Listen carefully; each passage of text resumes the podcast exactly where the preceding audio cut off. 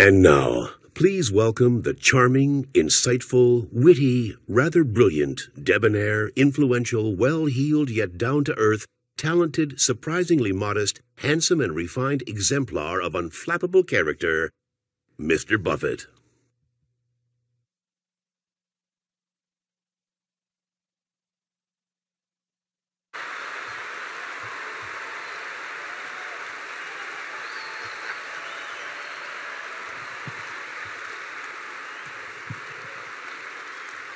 Who were you expecting?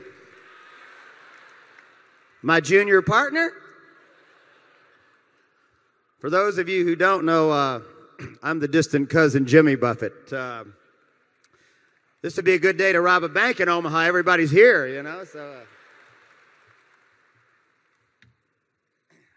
I couldn't be around for the uh, game with LeBron James. Uh, I was busy working on my wardrobe for this uh, surprise appearance. And uh, this is my first time in the Qwest Center, so uh, I feel very at home in uh, large spaces like this. It's great to be back in Omaha. That's the good news. The disturbing news is uh, as a uh, longtime Berkshire Hathaway stockholder and shareholder, uh, the, the big question is you know, those guys are getting up in age, you know, Charlie and Warren. And who are they going to leave it to? Well, I got news for you. We, uh, we did a uh, genetic test, Warren and I did. You won't see that in your program or in the shareholders report. And uh, somewhere back about 6,000 years ago in some ancient village in Scandinavia. Uh, they were trading Buffett genes, and uh, I got the talent, he got the business. So uh, later on in life, after Doris introduced us, I don't know, 30 years ago, I started figuring out, well, I better get that business thing going as well. So uh, uh, since blood is thicker than water, I am your new chairman. So uh, I hope you like that. Don't run out to sell. I'm keeping mine. So on the way out here on the plane, I figured uh, I, it was an interesting day. If you read the New York Times business section yesterday, there was a lot going on. So uh, I thought I would. Uh, uh this song has done very well for me, so I thought I would bring this uh, for my first appearance in Omaha at the uh, Qwest Center. I would rewrite a little Margaritaville with a little Berkshire. Well, actually, we're wasting away in Berkshire Hathawayville this today. I've never sung this early in the morning except on the Today Show, so you're not paying, so don't worry about it. So.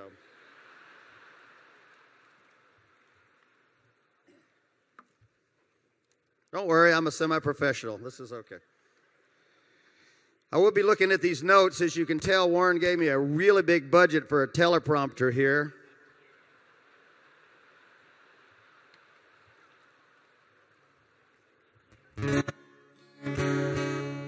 All right, so you can sing along, but you will not know. You'll know a few of the words to these songs, but then uh, I'll try to do this slowly, and I have my bifocal, so I think we're in good shape here. So uh, we'll start the morning off with a little hymn.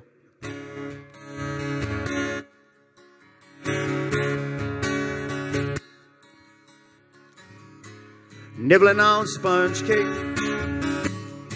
and Omaha beefsteak Watching you stockholders buying the rounds. The Qwest Center's rocking. The press is all flocking. There isn't a doubt Warren's big in this town. Wasting away in Berkshire Hathawayville. Searching for my lost box of See's. Some people claim that Charlie Munger's to blame. And you know, Rupert Murdoch is peeved. From world books to sofas, jet planes, diamonds, and copas, tools, books, and bureaus, lifts, not forget your rose. oh, I made a mistake here. All right, hang on. You won't pay for that, okay? Are you going anywhere? We'll start again.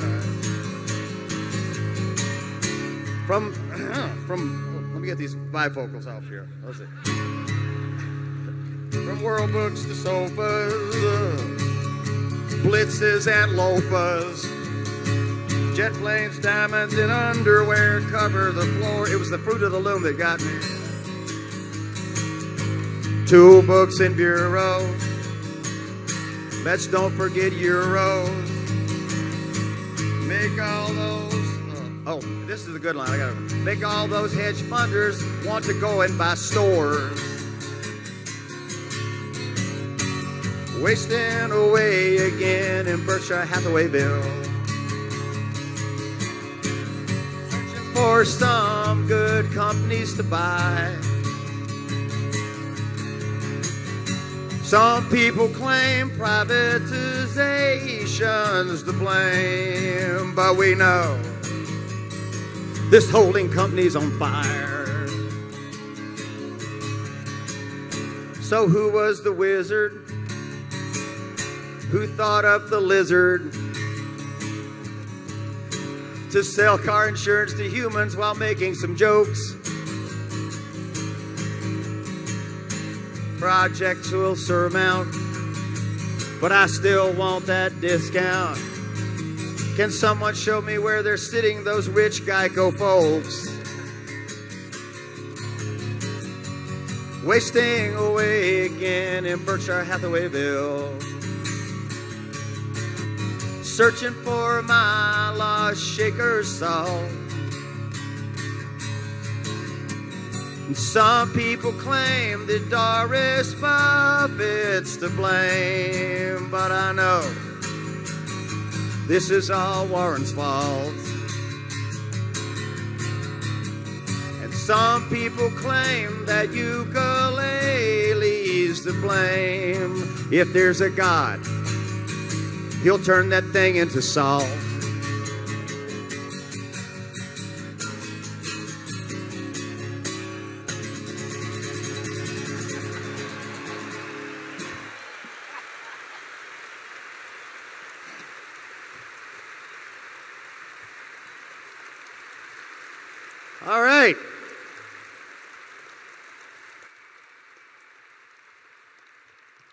So you thought I was kidding about that running the company stuff, didn't you? So uh, I was. that was a big relief there. So uh, with uh, with a great bit of pride and admiration, please welcome my junior partners, Warren and Charlie.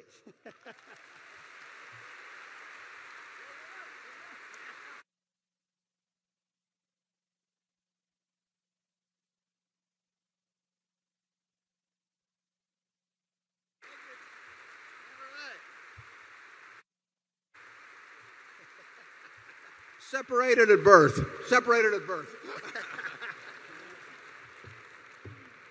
Thanks, Dave. All right. Okay. I actually had asked Charlie to do that number. But, uh, got a lot of people to thank, starting off with Jimmy. Wonderful. We hit him out, came in last night, kind of late, and we be sure it was a surprise. We we stashed him away over at the Hilton, and I just want to say thanks to him.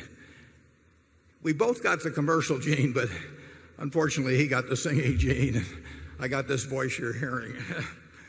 we, uh, the movie, as we mentioned, we get a lot of help from a lot of people.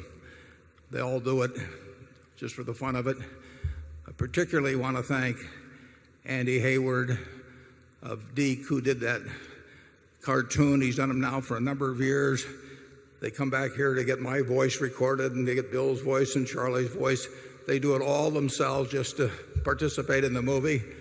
Uh, Andy and I, are, I'm working with Andy on a cartoon series that'll be out pretty soon, which we're aiming toward younger people to try and work a little financial education into, uh, into a good time on Saturday morning. Kids and we'll see how that all comes out. But Andy's wonderful to work with at them.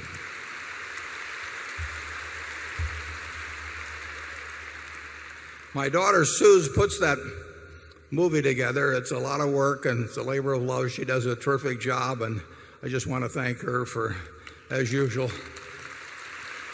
Thank you. And finally, I want to particularly thank the, the, the uh, the grand impresario of this whole affair is Kelly Broz. And Kelly uh, puts this all together, the exhibition hall. I just turn it over to her. I forget about it. And Charlie and I just show up on, on Saturday morning. And Kelly is having her 50th birthday tomorrow. So, Kelly, would you stand up and take a bow, please? Yeah. Happy birthday to you. Happy birthday to you. Happy birthday, dear Kelly. Happy birthday to you. For Kelly.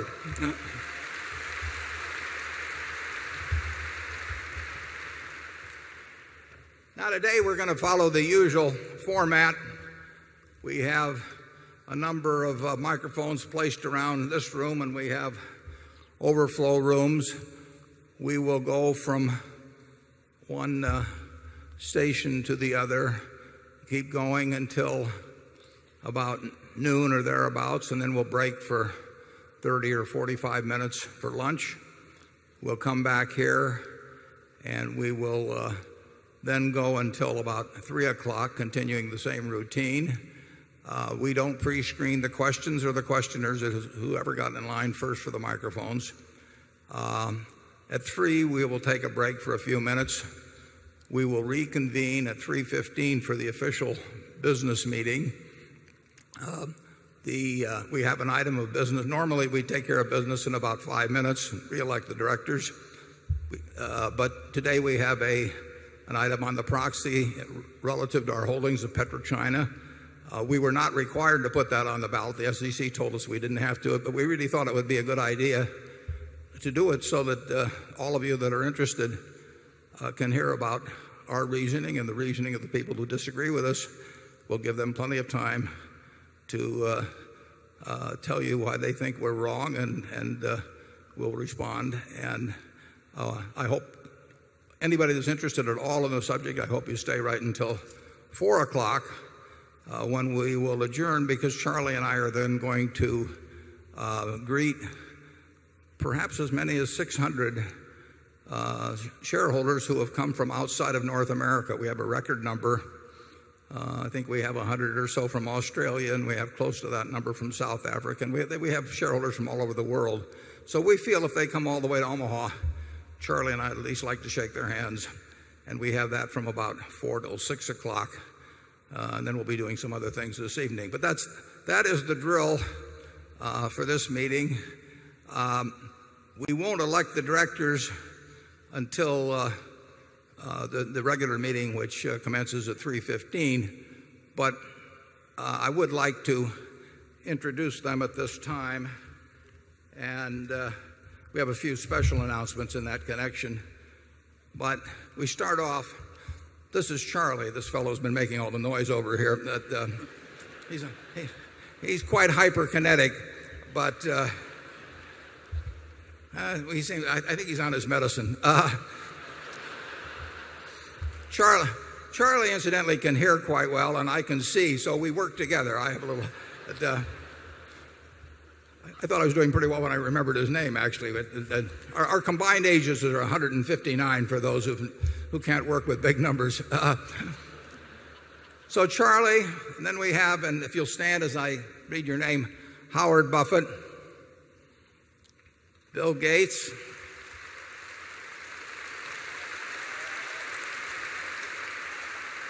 Sandy Gottesman, Charlotte Guyman, a former Omaha, Don Keough, Tom Murphy, Ron Olson, and a lifetime Omaha and Walter Scott.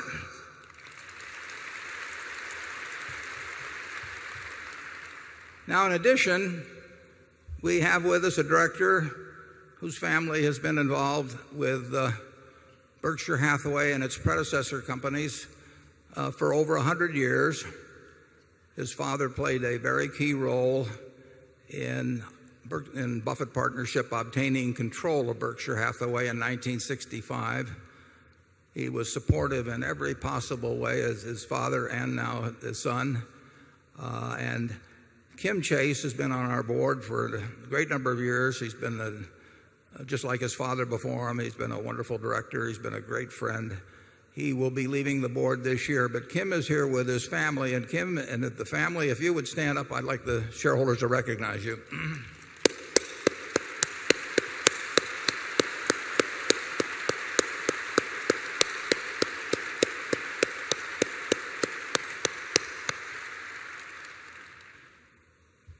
And then finally, we will have a new director get elected, and I've got the votes in my pocket, so there's no question about it. Uh, uh, And that is uh, Sue Decker. And Sue, if you will please stand.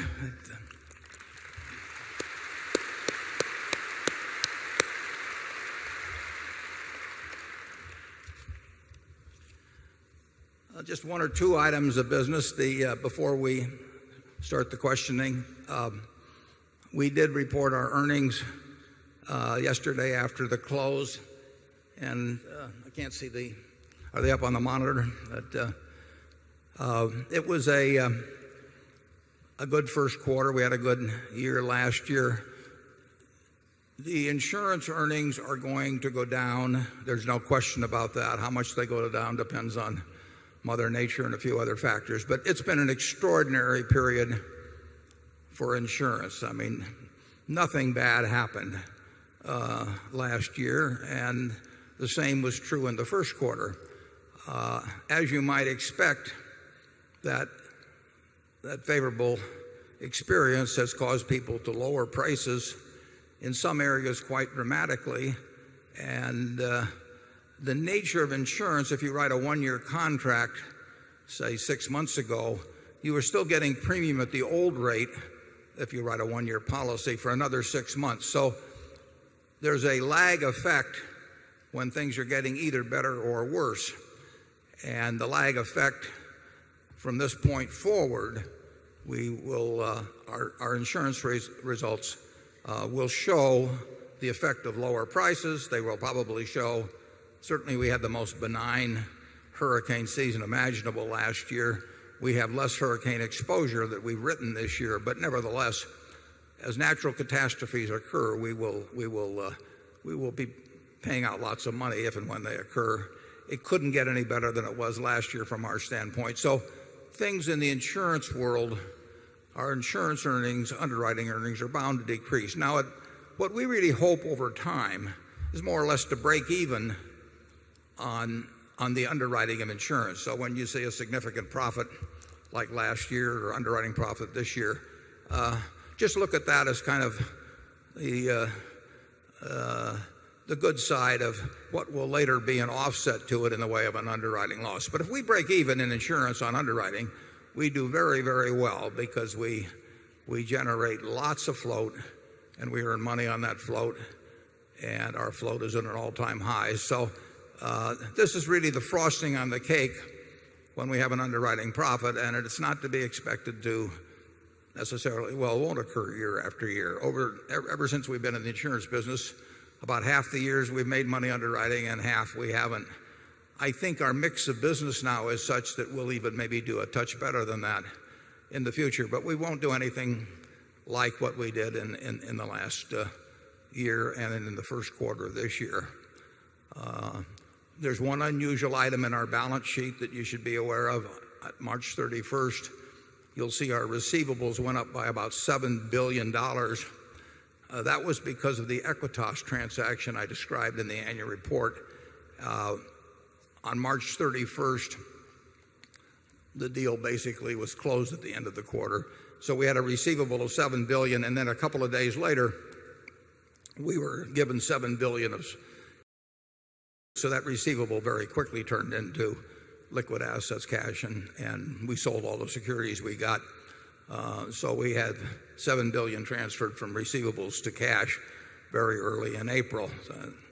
Um, other than that, uh, most of our non insurance businesses did fine. The residential construction related businesses uh, are getting hit, in some cases getting hit very hard, in some cases getting just but still reflecting decreases in their business. And my guess is that that continues perhaps for quite a while. So you will see lower earnings uh, coming from the companies that are related to residential construction, uh, such as Shaw, Johns Manville, Acme Brick and that group. But overall, compared to our compared to the companies they compete with, our managers continue to do an absolutely sensational job. We have the greatest group of managers and for that matter, we got the greatest group of stockholders of any company I know of in the world. And uh, Uh, Charlie and I are very grateful. You saw in the movie, Charlie and I going over there to give the fellows in Israel a lot of advice on how to run their operation better. And uh, Charlie might want to you might want to comment on ISCAR. Uh, well, that was a great experience and ISCAR is a very great company. I have never seen anything as automated as that ISCAR operation. I think they regard it as a disgrace if any human hand has to do anything. We um, we bought it without looking at it. Uh, but after we looked at it, we really liked it. For those of you who won't be around for the uh, 315 and I hope everybody that's interested sticks around for that. It'll be an interesting discussion. But we do have a preliminary vote. And again, I can't see the vote up there. Uh, Mark, is the vote up there? Unable to hear anything there, but I assume it. The uh, basically, I can't see it from here, but it's uh, about 2% are in favor of the resolution and about 98% opposed. And that was true of both the A and the B stock. So there really wasn't any great difference in the uh, in the way people voted on the proposal. Uh, and even if you leave out my personal vote, which was against, uh, it's about a 25 to 1 margin that voted in opposition to it. And anybody that wishes to vote in person or to change their vote, be sure and stay for the meeting at 3:15 and I think you'll find the discussion very interesting if you care to stay. Let's got a map here. Here we are. Uh, we will start We will start with uh, area area 1, which I think is over here. And there we are. And we have a questioner. Good morning, Mr. Buffett and Mr. Munger. My name is Kevin Truitt from Chicago, Illinois. Thank you both for again hosting this Woodstock for Capitalists for your shareholders and fellow capitalists. I have two questions. My first question is for both Mr. Buffett and Mr. Munger. I don't like to interrupt you, but we're only letting everybody do one question. So pick whichever one you feel the strongest about getting an answer for, please. Okay. First, given the ocean of equity money that is out there, private equity money that is out there today chasing deals and with the quality of the deals continually diminishing as the quantity of good deals continues to go down. And given the fact that these private equity funds are getting their equity portion of the money from the pension funds and college endowments and using very high levels of borrowed money from the banks, this has the look, feel and smell of a bubble that is about to burst and is likely to end badly for many of the deal makers and the investors. What events, in your opinion, could cause this bubble to burst? And how do you think this is likely to all end? Well, as you were reading off that list, we are competing with those people. So I started to cry as you explained the difficulty we have in finding things to buy. Um, the the nature of the private equity uh, activity is such that it really isn't a bubble that bursts because if you're running a large private equity fund and you lock up $20,000,000,000 and for 5 or longer years and you buy businesses which are not priced daily, as a practical matter, uh, the plug will not even if you do a poor job, it's going to take many years before the the uh, score is put up on the scoreboard and it takes many years in most cases for people to get out of the private equity fund even if they uh, they wish to earlier. So it it does not it's not like a lot of leverage can uh, lead to in marketable securities or to something there. And the investors can't leave and a scorecard is lacking for a long time. What will slow down the activity or what could slow down the activity is if yields on on junk bonds uh, became much higher than yields on, on high grade bonds. Right now, the spread between yields on junk bonds and high grade bonds is down to a very low level. And history has shown that periodically that spread widens quite dramatically. That will slow down the deals, but it won't cause the investors to get their money back. Uh, there's one other aspect, of course, of this frenzied activity, you might say, in private equity is that if you have a $20,000,000,000 fund and you're getting a 2% fee on it or $400,000,000 a year, which seems like chump change to those that are managing them, but sounds like real money in Omaha. If you're getting 400,000,000 a year from that $20,000,000,000 fund, you can't start another fund with any with a straight face until you get that money pretty well invested. It's very hard to go back to your investors and say, well, I've got 18,000,000,000 uninvested and I'd like you to start give me money for another fund. So there's a great compulsion to invest very quickly because it's the way to get another fund and another bunch of fees coming in. And uh, those are not competitors for businesses that Charlie and I are going to be particularly effective in in competing with. I mean, they they uh, we are going to own anything we buy forever. Uh, the math has to make sense to us. We're not given to optimistic assumptions and we don't get paid based on activity. Um, but I, I think it will be quite some time before it's likely to be quite some time before disillusionment sets in and the money quits flowing to these people that are uh, promoting these. And uh, uh, whether they can continue to make deals will depend on whether people will give them lots of financing at at what I would regard as quite low rates. Charlie? Yeah, It can continue to go on a long time after you're in a state of total revulsion.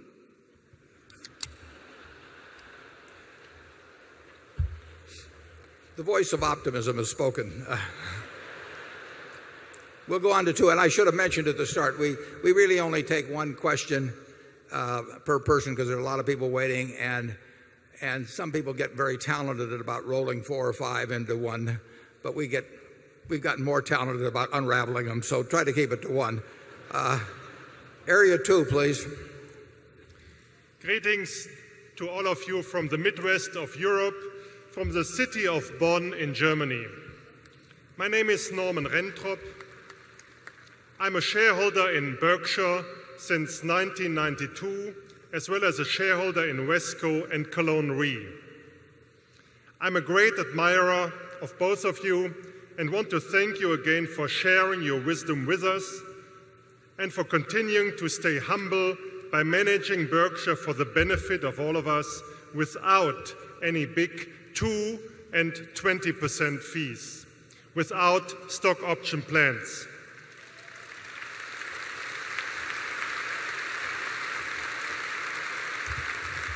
Be careful, you're giving Charlie ideas here. Um, and I want to applaud you in setting another great example by donating most of your wealth to charity and for donating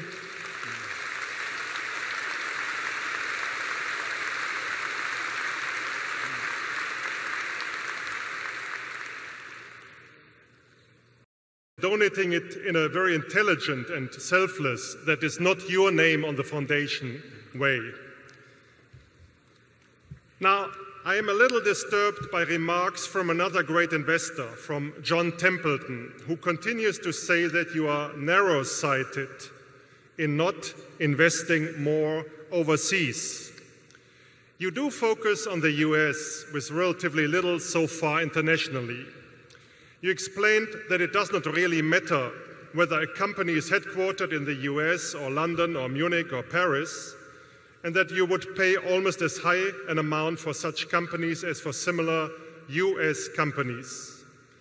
You were audacious to invest your petty cash in South Korean stocks.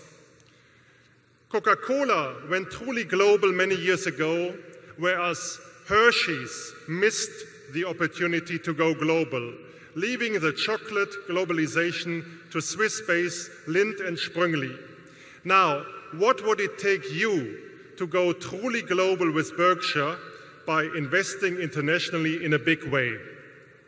Well, that's a very good question. And uh, I would say that I know I probably bought my first stock outside the United States at least 50 years ago. It is, it is not that we have not looked in the marketable securities field uh, beyond this country, and we've made some investments there. Uh, it really wouldn't make any difference to us if Coca Cola was based in Amsterdam or Munich or Atlanta as long as they had the business they had. Uh, so we're, we're very involved in international business, but the hard fact is that in terms of buying entire businesses, we were simply not on the radar screen to the same extent, to close to the same extent outside the United States as we came, became in the United States. When we started in the United States, really nobody knew anything about Berkshire either. So we had, we had a selling job to do here, but we did not do the selling job, or I did not do the selling job well abroad. Uh, and thanks to uh, Eitan Wertheimer, he, he found us and I think has contributed it in a very significant way to getting us better known. We have no bias against, against buying either marketable securities or entire businesses outside the United States. Uh, Eitan is even planning a little uh, uh, procedure uh, to get us even better known, get Berkshire even better known outside the United States, and I'm going to participate uh, in that with him uh, within the next uh, six or eight months. But it, we can be, we can be very validly criticized for not making a better, better effort to, to get on that radar screen. I, th- I, think, we're, I think it's improving. Uh, we own a number of, of uh, non US securities. We, own stock in uh, just stock, marketable securities. We own, we own two that are based in Germany, and we own others it's, been pointed out, we own, for example, 4% of POSCO, which is based in, in uh, South Korea. That's over a billion dollar investment at, current market. And we have, I can think of a half a dozen or so marketable securities investments outside the United States. We don't have to report those in the 13F. I believe I'm right on this, uh, Marc. We don't, we, they, uh, so they don't necessarily get picked up the same way as do our domestic investments by reports we make uh, to the SEC. Um, there's a problem, for example, in Germany, we have to report our holdings in Germany if our holdings exceed 3%. Well, if you're talking about a company with 10 billion of market value, that means at 300 million dollars we have to tell the world what we're buying. And telling the world what we're buying is not the favorite activity of Charlie and myself. Uh, so, and it, and it tends to screw up future buying. So, that 3% threshold, which exists in the UK, exists in Germany, is a real minus to us uh, in terms of accumulating shares. But I can assure you that the entire world uh, is definitely on our radar screen, and we hope to be on its. And Charlie? Well, yes, I'd say that John Templeton made a fortune going into Japan very early and having the Japanese stocks go up to 30 or 40 times earnings. And uh, that was a very admirable piece of investment. But, you know, we did all right in the same period.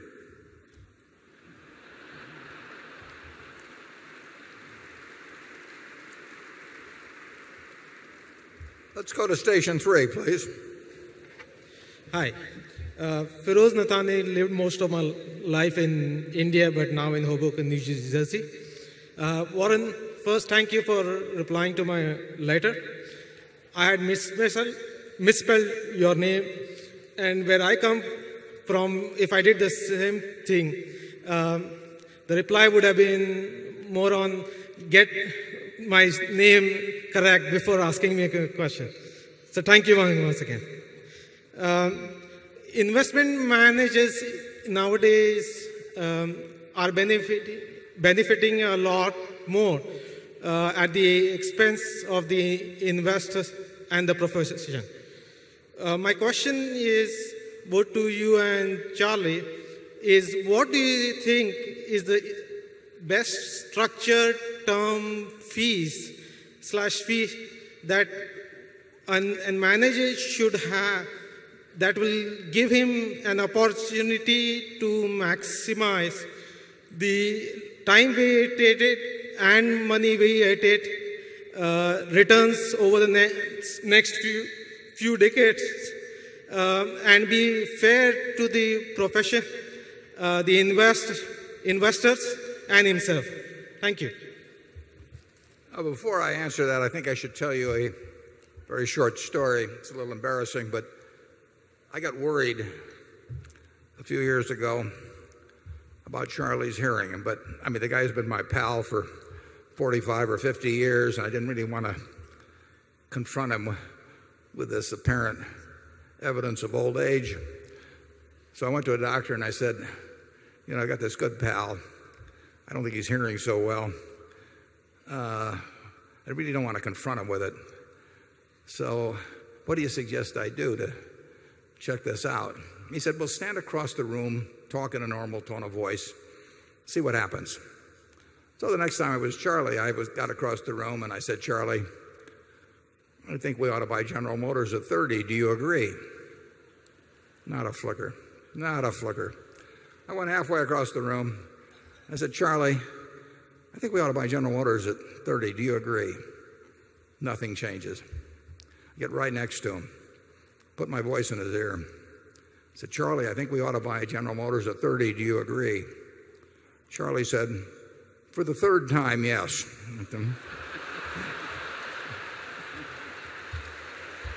so, Charlie, would you like to address that question? Yes, the, the question addressed the problem of unfairness of executive compensation and uh, the effects of that unfairness on investors. And now that you know the question, you can solve the problem.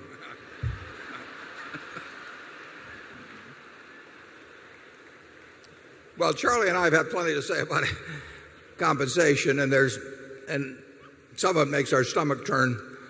I will say this, though there are more problems with having the wrong manager than with having the wrong compensation system. I mean, it, it, it, it is enormously important who runs, you name the company, Procter & Gamble, Coca-Cola, American Express, and the, any compensation sins are generally of minor importance uh, compared to the sin of having somebody that's uh, mediocre running a huge company. That said, Charlie and I think that compensation has uh, there's a natural tendency because of ratcheting, because of the publicity of what other people get, uh, and because of the lack of intensity in the bargaining process. I mean, you read about labor contracts, you know, where impasses go on for weeks and where they they negotiate till 3 in the morning and you know both sides take their case to the to the press and everything. I ask you, when have you heard of a of a comp committee, you know, working till 4 in the morning, declaring an impasse for a week, not being able to make a deal? It just doesn't happen because the CEO cares enormously uh, how he or she is paid, and the, to the comp committee, and they're doing perhaps a little better job now, but it's basically play money. Uh, and of course, as I pointed out in the past, I've been on 19 boards. They put me on one comp committee and they regretted it subsequently. Um, you know, they, they are looking for cocker spaniels with their tails wagging to put on comp committees and, you know, they're not looking for Dobermans. And uh, I try to pretend I'm a cocker spaniel just to get on one, but it doesn't work. Uh, but it is, it is not, there is not a parity of intensity in the bargaining process. One guy cares enormously and the others don't. And as Charlie has pointed out in the past, what really drives a lot of this, this ratcheting impact, is, is envy. It, uh, I saw that in Wall Street that you can talk about greed, but if you paid somebody $2,000,000 they might be quite happy until they found out the guy next to them made 2,000,001 and then they were miserable. And Charlie also has pointed out that, that envy of the 7 deadly sins is probably the dumbest because if you're envious of somebody, you feel terrible. You know, and the other guy isn't bothered at all. So all you get out of envy is this miserable grinding in your stomach and all that sort of thing. You know, compare that to some of the other sins like gluttony, which we are about to engage in. Uh, there's some upside to gluttony. Uh, I'm told there's upside to lust, but I'll leave that to Charlie to explain. But envy, where the hell is the upside, you know? But it does produce it does produce this ratcheting effect in, in, in pay. The comp committee sits down, the human relations person comes in, the human relations person knows that what the CEO thinks of them is going to determine their future, and the human relations department recommends some comp consultant. The comp consultant knows that his recommendation to other firms is dependent on whether the, what these people say about him. So under those circumstances, you know, can you imagine that it's anything like a fair fight? It's a joke. You know, Charlie? Yes, the process is contributed to by a wonderful bunch of people called compensation consultants. And that reminds me of the old story where the mother asked the child why she told the census taker that the man of the house was in prison for embezzlement. And the child said, I didn't want to admit he was a compensation consultant.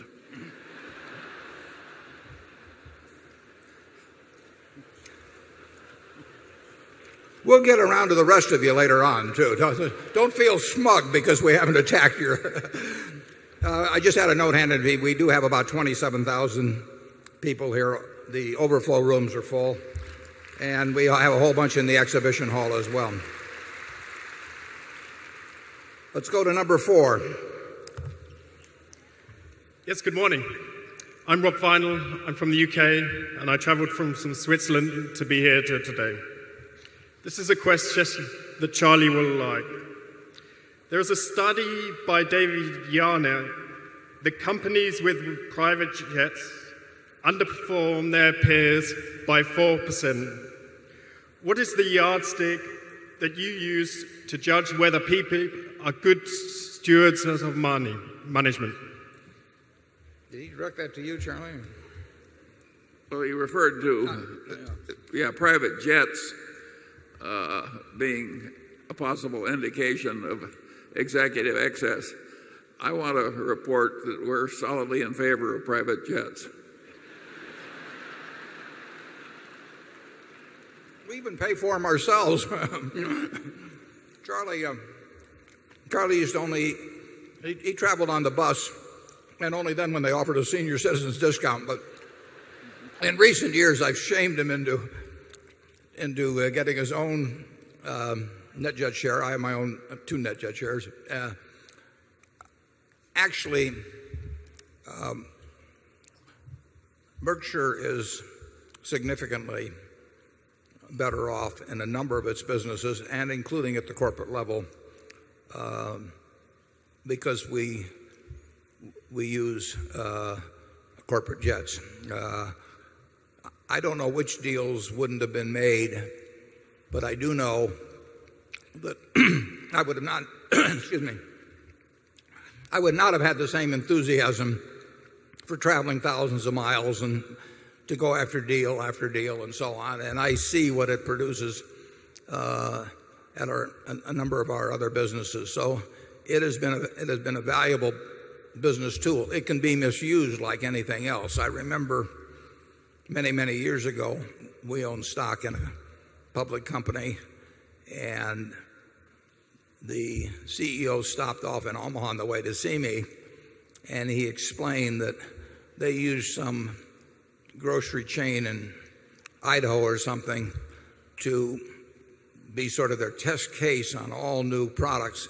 They would go out and visit it because they also had this lodge out there. And I mean, you can, you can abuse any system, but properly used, I would say that corporate jets have been a, a real asset uh, to Berkshire. Uh, uh, I would go back to this comp question just one second too. I mean, comp is not rocket science. I mean, we have very simple systems that compensate those people whose pictures you saw during the movie. They're terrific people. We compensate them based on things that are under their control and that we care about. And we don't make it complicated and we don't we don't pay them for things that are happening that they have nothing to do with. I mean, we talked last year uh, about what you do in a in a commodity business like copper, oil. I mean, if oil goes from $30 to $60 a barrel, there's no reason in the world why oil executives should get paid more for what's going on. They didn't get it to $60 a barrel. If they have low finding costs, which is under their control and which is important, I would pay like crazy for that because the person who finds oil and develops reserves at $6 a barrel is worth a whole lot more than somebody that that finds and develops them at $10 a barrel, assuming they're similar quality reserves. That is the job that you hire the person for. But the price of oil, they've got nothing to do with them and to hand them huge checks because oil goes up or to cut them back because it goes down. If oil went down and somebody had the lowest finding costs that was working for us, we would pay them like crazy. Charlie? Yeah. Well, I'd like to go back to that corporate jet thing. If the trappings of power are greatly abused, I think you would find a correlation that some of those companies would be disappointing to investors. And you know, man has known for a long time that getting too enchanted with the trappings of power is counterproductive. The Roman emperor that's most remembered as Uh, presiding over a period of great felicity was Marcus Aurelius, who was totally against the trappings of power even though he had them all. He had all the power. Uh, so I think all these things can be abused and uh, I think the best way to tackle the subject is to provide examples of contrary behavior. Charlie, have a trap or 2 here. Um, oh, this is our idea of corporate benefits up here. Lots of lots of fudge, lots of peanut brittle. I I recommend the diet to everyone. Let's go to number 5. David Winters, Mountain Lakes, New Jersey. Could you please explain what you believe the impact and hopefully benefit of a credit contraction would be on Berkshire Hathaway and maybe higher interest rates as well? Well, we we do benefit uh, when others suffer. That doesn't mean we enjoy their suffering, but uh, um, times of chaos in financial markets, Uh, the situation that existed in in junk bonds in 2,002, the situation that existed in equities you know, back in 1974. So uh, I don't think you'll necessarily see a contraction in credit. That uh, I think most authorities are very reluctant to really step on the brakes. You know, It's too easy to figure out who did step on the brakes. But you could very well see some exogenous event that starts feeding on itself in markets. In fact, I think it's much more prone to feed on itself in markets than in most periods in the past, uh, if you if you really got a shock to the system. And that would result in a huge widening of credit spreads, cheaper equity prices, all kinds of things that uh, actually are helpful to Berkshire because we usually have uh, at least some money around to do something at times like that. There will be periods like that.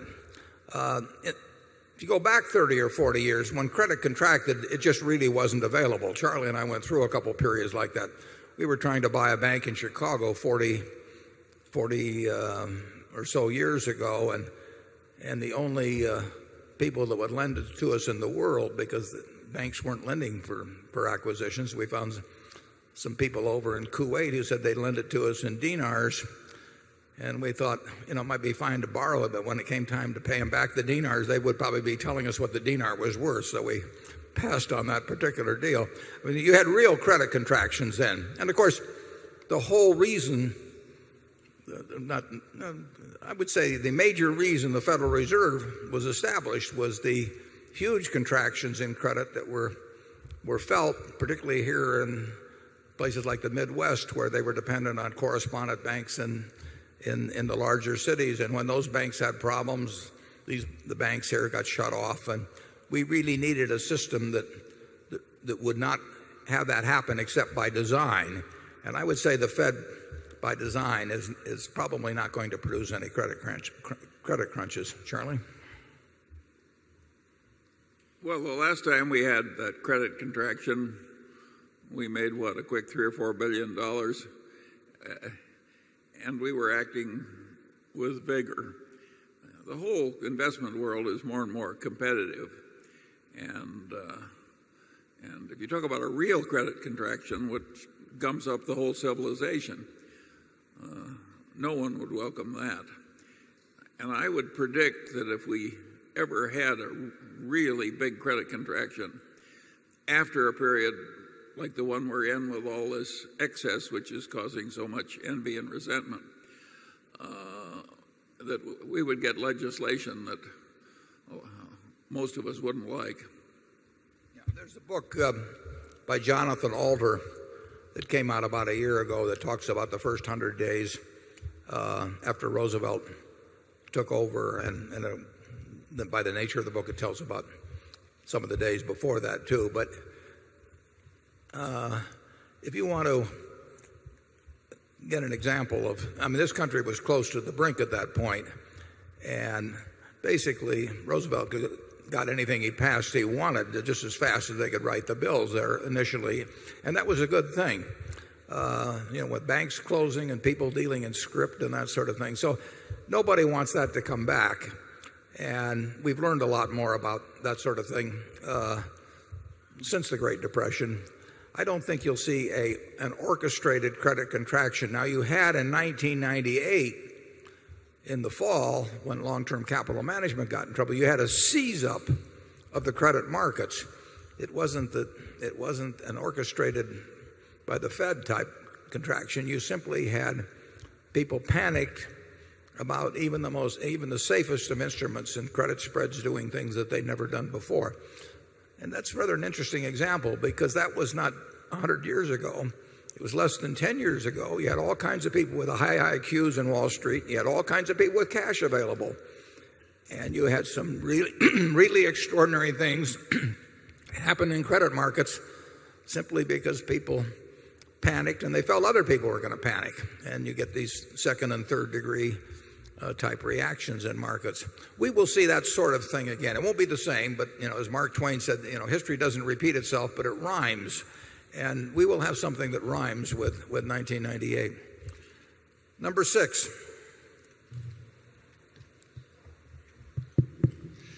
Hello. My name is Andrew Paulin, a former Michigander, now from Woburn, Massachusetts. Massachusetts. My question is for Charlie. The Warren, please add your thoughts as well. Charlie, you were quoted in Poor Charlie's Almanack as saying, quote, Ben Franklin was a very good ambassador, and whatever was wrong with him from John Adams' point of view probably helped him with the French, end quote. If you are willing, I am curious to hear your additional thoughts regarding John Adams and his wife, Abigail Adams. Well, of course, they were wonderful people, both of them. And uh, Did you know them personally, Charlie? no, no. But if you wanted to have a really jolly evening, I would take Franklin every time. And, uh, and the, the French loved Franklin. I think I remind many people too much of John Adams and too little of Ben Franklin. He does pretty well in respect to Ben Franklin, too. Let's go to number 7. My name is Takashi Ito from Japan. In addition to the global excess liquidity, uh, corporate profits are very high compared to the share of labor. Does that make it extra challenging for you to find investment opportunities? Thank you. Yes, corporate profits in the United States are, except for just a very few years, a record in terms of GDP. It, I've been amazed that after being in a range between 4 and 6% of GDP, they have jumped upward. And you would not think this would be sustainable over time. Um, excuse me just one second. Charlie, want to talk for a second?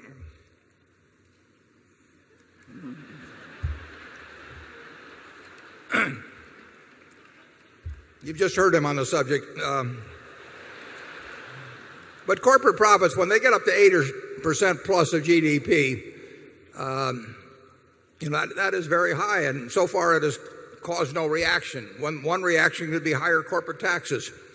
Um, you have lots and lots of businesses in this country earning 20 or 25% on tangible equity in a world where long term bond rates are 4 and 3 quarters percent government bond rates. That's extraordinary. Um, if you'd read an economics book 40 years ago and it talked about that kind of a situation persisting, well, you wouldn't have found a book like that. I mean, that, that does not make sense under pure economic theory, but it's been occurring for some time. And as a matter of fact, it's gotten more extreme. I mean, corporate profits continue to rise as a percentage of GDP. That means somebody else's share of GDP is going down. And you're quite correct that the, the labor component of GDP has actually fallen fairly significantly.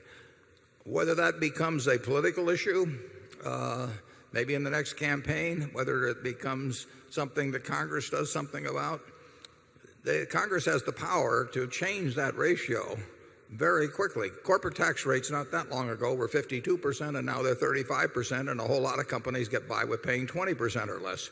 So I would I would say that at the moment corporate America is kind of living in the best of all worlds. And, and history has shown that those conditions don't persist indefinitely. What brings it to an end when it, when it happens, I don't know. But I would not expect corporate profits to be 8 and a fraction percent of GDP uh, on average in the future. Charlie? Yeah, of course, a lot of the profits are not in the manufacturing sector or the retailing sector either. A lot of them are in this financial sector. And so we've had a huge flow of, of profit to, to banks and investment banks and investment management groups of all kinds, including various kinds of private equity. And uh, that has, I think, no precedent.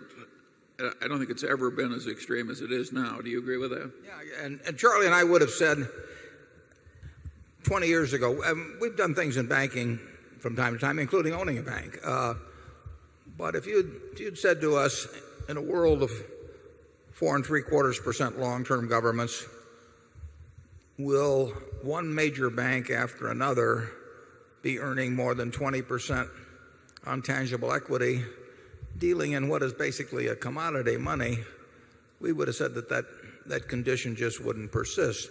Now, part of that is because the banks are geared up more. So if you earn 1.5% on deposits, you know, and you have, uh, or 1.5% on assets, and you have assets of 15 times equity, you're going to be earning 22.5% uh, on equity. And by gearing up more, it does improve the return on equity. But you still would think that would be self neutralizing. You think that after one guy did it, another guy would do it. And instead of earning 1.5% on assets, you'd earn you know, 9 tenths of a percent or 1% on assets. But it hasn't happened. It's gone on for a long time. And you know, we are living at I'd have to look at a chart on it, but there may have been a year or 2 post World War II. Uh, but I don't think that I would bet there haven't been uh, more than 2 or 3 years in the last 75 when corporate profits as a percentage of GDP have been this high. Some of this has come from consumer credit, which I think has been pushed to extremes that we've never before seen in the history of this country. Some other countries that pushed consumer credit very hard had enormous collapses. Korea had one, for instance, that caused chaos for what, 2 or 3 years, maybe longer. So I don't think this is a time to just swing for the fences. And that chaos in 1997 and 1998 when the when the IMF stepped in, I mean, it, it was it was bad in Korea for a while. It produced some of the most ridiculously low stock prices that I've ever seen in my life. In fact, I mean, you could go back to 1932 in this country and you wouldn't have seen things any cheaper. Uh, and in the meantime, the companies rebuilt their balance sheets and their earning power. So eh, things do turn around in in financial markets. You, You will if you're young enough, you, you, will see, you will see everything and then some. I mentioned in the annual report in looking for an investment manager to succeed me that we care enormously about finding somebody who's not all not cognizant of everything risky that's already happened, but that also can envision things that have not yet been experienced. That's our job in the insurance business and it's our job in the investment business. And there are a lot of people that just don't seem to they're not they're very smart, but they just uh, they're just not wired to think about about troubles that they haven't actually witnessed before. But you know, that's the problem Noah had. You know, The 1st 40 days, it was it was tough sledding for Noah. But he got revenge eventually. Let's go to number 8. Hello. My name is Brian Bilwalk, Fremont, Nebraska. With the growing number of failed to deliver trades happening in our stock markets, including investors' cash accounts, Roth IRAs and other retirement accounts, it seems like the problem is getting worse. With some companies being on the regulation SHO list for hundreds of days, what can be done to make Wall Street deliver stock that they have sold but never delivered? Thank you. Yeah, the so called failed to deliver and uh, naked shorting, I think is the question. Um, I don't know exactly. I've never been in a position where I've asked a broker from whom I bought stock to give me the certificate and had them decline it for any period of time. I would think that you might have some action against them. But I've never I do not see the problem at all with with people shorting stocks. I mean, I I would welcome people shorting Berkshire Hathaway. I mean, it, it uh, if you own stock and they need to borrow from you, you can get some extra income from your stock. And the one sure buyer of your stock eventually is somebody who shorted it. I mean, that guy is going to buy it someday. Uh, and I have no I have no problem with with shorts. If there's some kind of a game that's played, uh, uh, and I've read about it, I've never seen it happen to anything that we've owned. Like I say, if anybody wants to naked short Berkshire Hathaway, they can do it till the cows come home and and we'll be uh, we'll be happy to. We'll have a special meeting for them. Uh, but uh, and I would say this, the shorts generally have the tougher time of it in this world. I mean, there are more people bulling stocks for phony reasons than there are bearing stocks for phony reasons. So I, I do not see shorts as any great threat to the world. If if enough people shorted Berkshire stock, they would have to borrow it and they would pay you to borrow your stock and that's just, that's found money. We did that on USG. When USG got hammered after uh, uh, they went into bankruptcy, or maybe just before, um, one large brokerage firm came to us and they wanted us to lend them uh, millions of shares, and they paid us a lot of money. And we happily lent them the stock. We wish they'd borrowed more. In fact, we insisted that they borrow it for a given length of time just so that we could collect a, a large premium. And I don't know how many, I'd have to look it up, but you know, I don't know whether it's in the hundred thousands or maybe low millions, but we were better off. And they didn't do too well shorting USG at $4 a share either, but it, it was immaterial to us. Uh, so I do not regard, I do not regard shorts as, it's a tough way to make a living. Uh, uh, it's very easy to spot phony stocks and promoted stocks, but it's very hard to tell when that'll turn around. And, and somebody that's promoted a stock to 5 times what it's worth may very well promote it to 10 times what it's worth. And if you're short, that can get very painful. Uh, Charlie, do you have any thoughts on shorting? Well, not on shorting, but those delays in, in delivering sometimes reflect a tremendous slop in the clearance process. And it is not good for a civilization to have a huge slop in the clearance processes for its security trades. That would be sort of like having a lot of slop in the management of your atomic power plants. It's not a good idea to have, have slop that causes a lot of financial exposure that people are ignoring. Charlie, uh, reach back into your law uh, practice. If I buy a thousand shares of General Motors and my broker doesn't deliver it to me, and I ask him to deliver it, and he doesn't deliver it to me after a week or two weeks or three weeks, what's the situation? Well, if you're a private customer, you may wait a while. And the, a lot of the other trades, Uh, uh, uh, clearance systems, do cause people to put up collateral and, and so on. But uh, a lot of uh, take derivative trading. There's a lot of slop in derivative trading. And the clearance problem would be awful if a lot of people wanted to do something at once. But if I demand delivery after three weeks, can I, bring, can I walk into court and say I want my stock? I've given you the money? I don't think there's any court that can hand you your stock certificate just because you want it. No, if the mm-hmm. clearance system is failing you, why, mm-hmm. you can scream a lot and you may have some ultimate remedy, but, but there's. Uh, uh, I'll get somebody else to represent me. Number nine. Hello, hello. My name is Johann Freudenberg from Hanover, Germany. Do you think gambling companies will have a great future? Thank you. What kind of companies? Gambling companies. Gambling companies. Well, gambling companies will have a terrific future if they're legal. That you know which ones or anything. I don't know anything about that, but desire of people to gamble and they gamble in stocks, incidentally, too.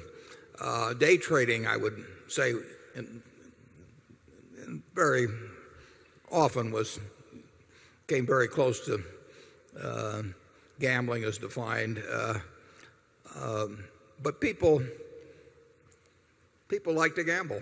You know, I mean, it's uh, it, if if the Super Bowl is on, or even well, better yet, if a terribly boring football game is on, but you don't have anything to do, uh, and you're sitting there with somebody else, you're probably going to enjoy the game more if you bet a few bucks on it one way or the other. Uh, as you know, I mean, we insure hurricanes, so I watch the Weather Channel, but that's a, uh, it can be exciting. Uh, but people, the, human propensity to gamble is, is huge. Now, when it was legalized only in pretty much in Nevada, you had to go to some distance or break some laws to do any serious gambling. But as the states learned to, uh, you know, what a great source of, of uh, revenue it was, uh, they gradually made it easier and easier and easier for people to gamble. And believe me, the easier it's made, the more people will gamble. I mean, when I was my my children are here and 40 years ago, I bought a slot machine and I put it up on our 3rd floor. And I could give my kids any allowance they wanted as long as it was in dimes. I mean, I had it all back by nightfall. Uh, I thought I thought it would be a good lesson for them. And uh, now, they weren't going to Las Vegas to do it, but believe me, when it was on the 3rd floor, they could find it, you know, uh, and my payout ratio was terrible too, but that's the kind of father I was. The but gambling, you know, people are always going to want to do it. And Uh, for that reason, I particularly think that access, oh, uh, you know, in terms of friendly gambling or anything like that, I'm not a prude about it. But I do think that to quite an extent, gambling is a tax on ignorance.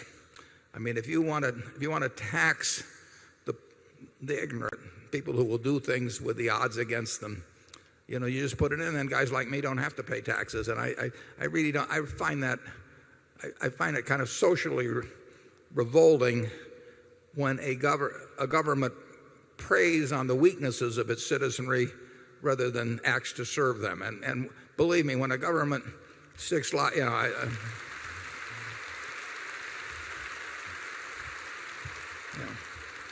when a government makes it easy for people to take their social security checks and start pulling handles uh, or participating in lotteries or whatever it may be, it's a pretty cynical act. It works. It's a pretty cynical act and it uh, it uh, it relieves taxes on those you know who who don't fall for those and or who don't who aren't dreaming about having a car instead of actually having a car, dreaming about a color TV instead of having one.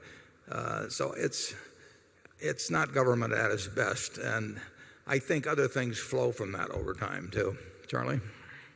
Yeah, I would argue that the gambling casinos use clever psychological tricks to cause people to hurt themselves. There is undoubtedly a lot of harmless amusement in the casinos, but there's also a lot of grievous injury that is deliberately caused by the casinos. It's a dirty business and I don't think you'll find a casino soon in Berkshire Hathaway. Hmm.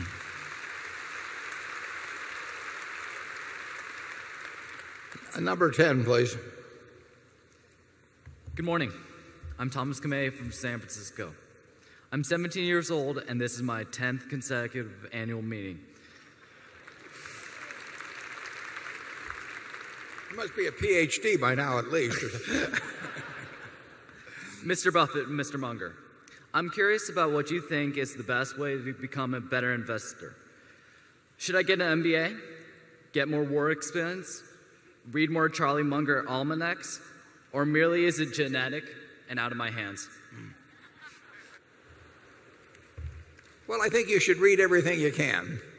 Uh, I can I can tell you in my own case, I think by the time I was I know by the time I was uh, 10, I'd read every book in the Omaha Public Library that had anything to do with investing and many of them I'd read twice. So I don't think there's anything like reading um, uh, and not just as limited to investing at all, but uh, you just got to fill up your mind with various competing thoughts and sort them out as to what really makes sense over time. And then once you've done a lot of that, I think you have to jump in the water because investing on paper and doing, you know, and and, and investing with real money, you know, is like the difference between reading a romance novel and doing something else. So I I, would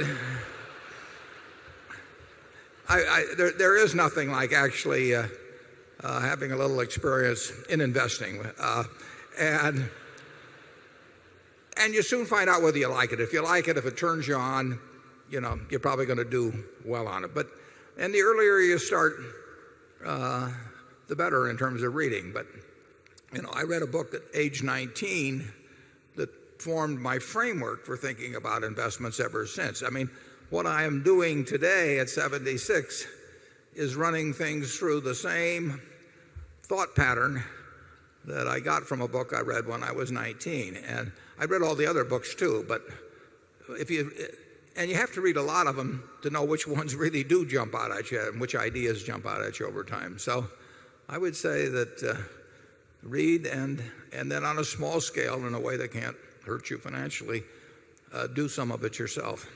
Charlie? Well, Sandy Gottesman, who is a Berkshire director, runs a large and successful investment operation. And you can tell what he thinks causes people to learn to be good investors by noticing his employment practices. When a young man comes to Sandy, he asks a very simple question, no matter how young the man is. He says, What do you own and why do you own it? And if you haven't been interested enough in the subject to uh, have that involvement already, why, he'd rather you go somewhere else. It's very, that whole idea that you, you own a business, you know, is vital to the investment process. I mean, if you were going to buy a farm, you'd say, I'm buying this 160 acre farm because I expect that the farm will produce 120 bushels uh, an acre of corn or 45 bushels an acre of soybeans, and I can buy the fertilizer. You know, you go through the whole process. It'd be, a, it'd be a quantitative decision, and it would be based on pretty solid stuff. Would not be based on you know, what you saw on television that day. It would not be based on you know, what your neighbor said to you or anything of the sort. It's the same thing with stocks. I used to always recommend to my students that they take a yellow pad like this, and if they're buying 100 shares of General Motors at 30, and General Motors has whatever it has out, 600 million shares or a little less, that they say, I'm, I'm going to buy the General Motors company for $18 billion, and here's why. And if they can't write a good essay on that subject, they've got no business buying 100 shares or 10 shares or one share at $30 per share because they, they are not subjecting it to business tests. And to get in the habit of thinking that way, you know, Sandy would have followed it up with the questions based on how you answered the first two questions that made you defend exactly why you thought that business was cheap at the price at which you were buying it. And any other answer, you'd flunk. Uh, number 11. Uh, Mr. Buffett and Mr. Munger, I'm Mark Rabanov from Melbourne, Australia. I just wanted to ask you how do you judge the right margin of safety to use when investing in various common stocks? For example, in a dominant, long standing, stable business, would you demand a 10% margin of safety? And if so, how would you increase this in a weaker business? Thank you. We, we, we favor the businesses where we really think we know the answer. And therefore, if a business gets to the point where we think the industry in which it operates, the competitive position, uh, or anything is, is so chancy that we can't really come up with a figure, we don't really try to compensate for that sort of thing by having some extra large margin of safety. We really go on, try to go on to something that we understand better. So if we buy something like See's Candy as a business or Coca Cola as a stock, uh, we don't think we need a huge margin of safety because we don't think we're going to be wrong about our, uh, about our assumptions in any material way. Uh, what we really want to do is buy a business that's a great business, which means a business is going to earn a high return on capital employed for a very long period of time and where we think the management will treat us right. And we don't have to mark those down a lot when we find those factors. We'd love to find them when they're selling at 40 cents on the dollar, but we will buy those at much closer to a dollar on the dollar. We don't like to pay a dollar on the dollar, but we'll pay something close. Uh, and if we really get to something, you know, when we see a great business, it's like if you see some somebody walk in the door and you don't know whether they weigh 300 pounds or 325 pounds, you still know they're fat, right? And so if we see something where we know it's fat financially, we don't worry about being precise, and if we can come in in that particular example at the equivalent of 270 pounds we'll feel good. But if we find, if we find something where the competitive aspects are, it's just the nature of the business that you really can't see out 5 or 10 or 20 years because that's what investing is, is seeing out. You don't get paid for what's already happened. You only get paid for what's going to happen in the future. The past is only useful to you in the extent to which it gives you insights into the future. And sometimes the past doesn't give you any insights into the future.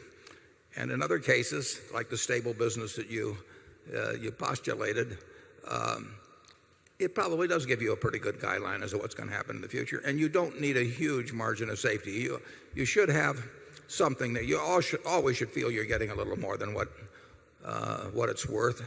And there are times when we've been able to buy wonderful businesses at a quarter of what they're worth. But we haven't seen those. Well, we saw it in Korea here recently, but you don't see those uh, sort of things uh, very often. And does that mean you should sit around and hope they come back for 10 or 15, you know, wait 10 or 15 years? That's not the way we do it. If we can buy good businesses at a reasonable valuation, we're going to keep doing it. Charlie? Yeah, that margin of safety concept boils down to getting more value than you're paying.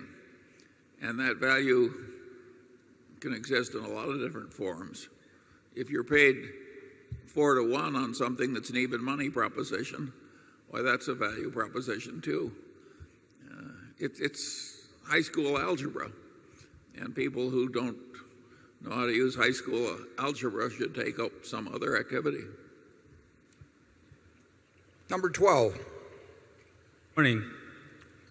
Uh, good morning. Morning. My name is Mike Klein, and I'm a general surgeon from Salinas, California. Given your resources and experience in underwriting insurance, do you have any thoughts of venturing into or helping to solve our healthcare mess. Time is ripe for a new approach with Berkshire's clarity brought to the formula. Let's acknowledge the stakes are huge with implication for our economy and our future, future as a country.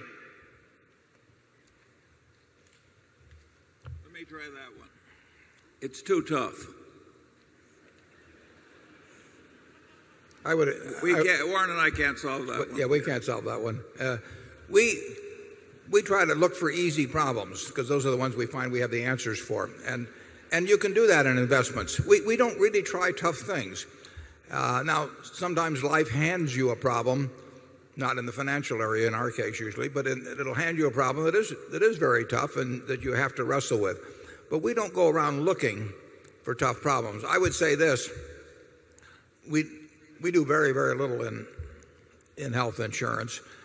Uh, you know, if, if we were to have, if we were looking for a solution through the private sector, we would be looking for something with very, very low distribution costs. I mean, you do not want a lot of the revenue soaked up in frictional costs between uh, the benefits paid and the premiums received. I don't know how to do that. And, and I haven't seen anybody else that's very good at doing it. And you can say if you're paying close to 15% of GDP for health costs, you know, somebody ought to be able to figure out something. But I haven't, I haven't heard it. Maybe we'll hear it in the upcoming political campaign. But Charlie's view reflects mine at the present. Now we're going to go to the grand ballroom. We have these two overflow rooms that are full, or more or less full. And the grand ballroom is number 13. Would they come in, please? Uh, this is Phil McCall from Connecticut. I wondered if you could comment on a subject I don't think you like to talk about very much, which is intrinsic value and the evolution over the past 10 or 12 years of going to uh, off and on, but giving us in, in investments and then giving us the operating income and suggesting that might be a good guide to us. I find it extremely helpful I'm not sure other people do when looking out the 20 years you're talking about, looking ahead on both those two parts. Any comments you might have, I'd surely appreciate. Yeah, well, the intrinsic value of, of Berkshire, uh, like any other business, is based on the future amount of cash that can be expected to be delivered by the business between now and Judgment Day, discounted back at the proper rate. Now, that's pretty nebulous. Another way of looking at it is to try and figure out the value of the businesses we own presently, and we try to give you the information that will enable you to make a reasonably close estimate as that. We own lots of marketable securities. It's probably safe to say that, that, that they are worth more or less what they are carried for. And then we own a number of operating businesses, and we try to give you the figures on those businesses that are the figures that we use in, in making our own judgments about the value of those businesses. Now, that tells you what, what we have today and more or less what it's worth.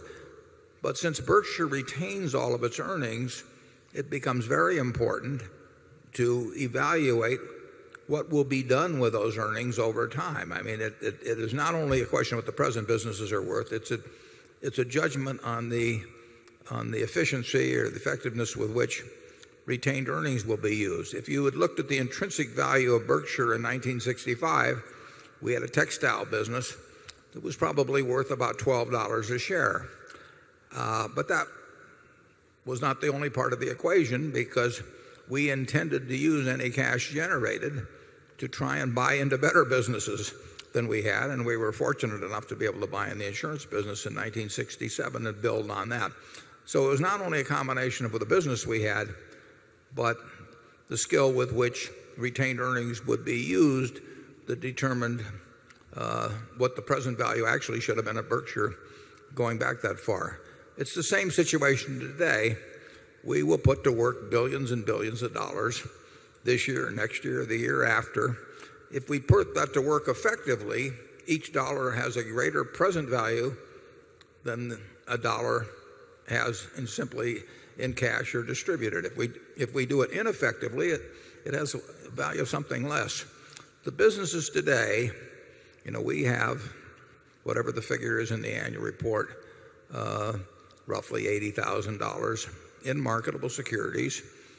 If our insurance business breaks even, that $80,000 is free to us in terms of using it. And we have a group of operating businesses and we show their earnings in the, in the report, and we're going to try and add to those, and they'll try to add to their earnings. Um, but if Charlie and I were each right now to write down on a piece of paper what we think the intrinsic value of Berkshire is, our figures would not be the same. They'd be reasonably close. Uh, and uh, I think with that, I'll turn it over to Charlie. Yeah, what's hard to judge at Berkshire is the is the likelihood that you'll have anything like the past to look forward to in the future. Berkshire has gotten very extreme in terms of investment results. In fact, it's gotten so extreme that it's hard to think of another similar precedent in the history of the world. And the, the balance sheet is, is gross considering uh, the small beginnings of the place. Now, what on earth has caused this extreme record to go on for such a very long time? I would argue that the young man who was reading everything he could read when he was 10 years old uh, became a learning machine and he got a lot of power early and then he got a very long run when he kept learning. If Warren had uh, not been learning all the while, I'm telling you, having watched the process closely, the record would be a pale shadow of what it is. And Warren has improved since he passed the retirement age of man. In other words, in this field at least, you can improve when you're old.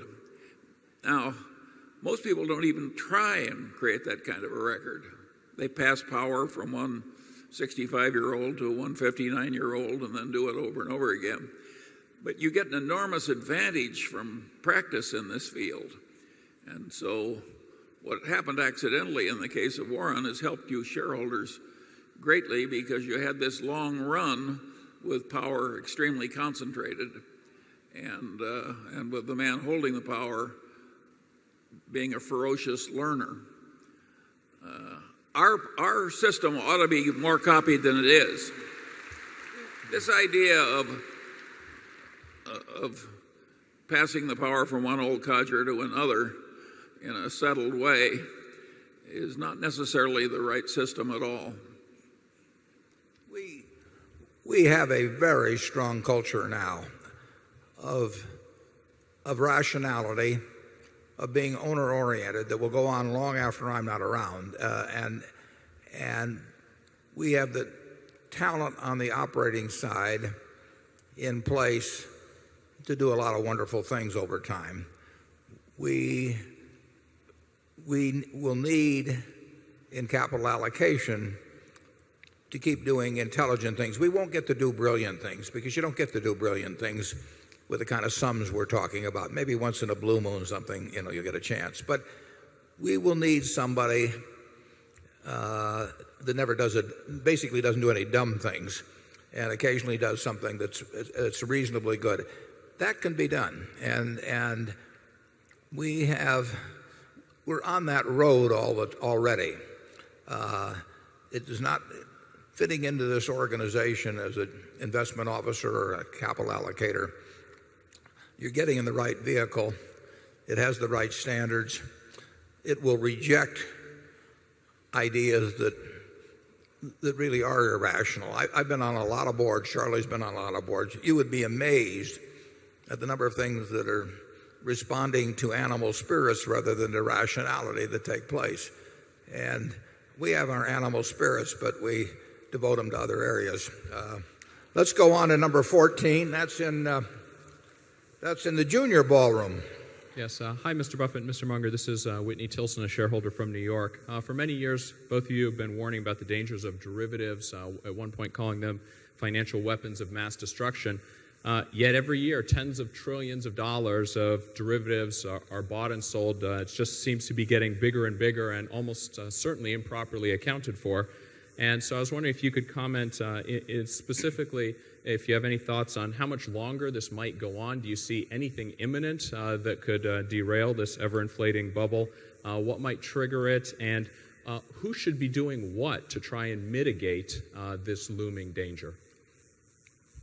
Well, we've tried to do a little to mitigate it ourselves by talking about it, but the, um, you're right that and it isn't the derivative itself. I mean, there's nothing evil about a derivative instrument. As I mentioned, we, we have 60 some of them at, at Berkshire, and on Monday I will go over the directors. With the directors, I'll go over all 60 some, and believe me, we'll make money out of those particular instruments. Uh, but the usage of them on an expanding basis, more and more imaginative ways of using them, introduces essentially more and more leverage uh, into the system. And it's an invisible or largely invisible sort of leverage. If you go back to the 1920s, uh, after the crash, the United States government held hearings. They decided that leverage, margin in those days as they call it, leverage contributed to perhaps the crash itself and certainly to the extent of the crash. And it was like pouring gasoline on a fire was when uh, people's holdings got tripped. You know, when stocks went down 10%, people had to sell, another 10% more people had to sell, and so on. So leverage was regarded as dangerous, and the federal and the United States government empowered the Federal Reserve to regulate margin requirements, regulate leverage. And that was taken very seriously. And for decades, it was a, a source of real attention. I mean, if you went to a bank and tried to borrow money on a stock, they made you sign certain papers as to that you weren't in violation of the margin requirements, and they policed it. And it was taken quite seriously when the Fed increased or decreased margin requirements. It was a signal of how they felt about the level of speculation. Well, the introduction of, of um, derivatives uh, and index future, all that sort of thing, uh, has just totally made any regulation of margin requirements uh, a joke. They still exist, and you know it's it's it's an anachronism. Um, So I believe, I think Charlie probably agrees with me, that we may not know where exactly the danger begins and where and at what point it becomes a super danger and so on. We certainly don't know what will end it precisely. We don't know when it will end precisely. But we probably, at least I believe, that it will go on and increase to the point where at some point uh, there'll be some very unpleasant things happen in markets because of it. You saw one example uh, of what can happen under forced sales Uh, back in October 19, 1987 when you had so called portfolio insurance. Well, now portfolio insurance and you ought to go back and read the literature for the couple of years preceding that. I mean, this was something that came out of academia and it was regarded as a great advance in financial theories and everything. It was a joke. It was a bunch of stop loss orders, which, you know, go back 150 years or something, except that they were done automatically and in large scale by institutions and they were merchandise. People paid a lot of money to people to teach them how to put in a stop loss order. And what happened, of course, was that if you have a whole series of stop loss orders by very big institutions, you are pouring gasoline on, on fire. And when October 19th came along, you had a 22% shrink in the value of American business caused essentially by a doomsday machine. A dead hand was selling as each level got hit. And 3 weeks earlier, you know, people were proclaiming the, the beauty of this. Well, that is nothing compared it was a formal arrangement to have these this dynamic hedging or portfolio insurance uh, sell things. But you have the same thing existing when you have fund operators operating with billions in in aggregate trillions of dollars leveraged who will respond to the same stimulus. They have what is they have what we would call a crowded trade, but they don't know it. It's not a formal crowded trade. It's just that they're all ready to sell if a certain given signal or certain given activity occurs. And when you get that coupled with extreme leverage, which derivatives allow, you will someday get a very, very chaotic situation. I have no idea when. I have no idea what the exogenous factor. I didn't know that shooting some archduke, you know, would start World War I, and I have no idea what will cause this kind of a thing. Uh, but it'll happen. Charlie? Yeah, and of course the the accounting being deficient enormously contributes to the risks. If you get paid enormous bonuses based on reporting profits that don't exist, you're going to keep doing whatever causes those phony profits to keep appearing on the books. And what makes that so difficult is that most of the accounting profession doesn't even recognize how stupidly it is behaving. And one of the people in charge of accounting standards said to me, well, this is better, this derivative accounting, because it's mark to market. And don't we want current information? And I said, yes, but if you mark to model and, and you create the models and your accountants trust your models and you can just report whatever profit you want as long as you keep expanding the positions bigger and bigger and bigger. The way human nature is, that will cause terrible results and terrible behavior. And this person said to me, Well, you just don't understand accounting.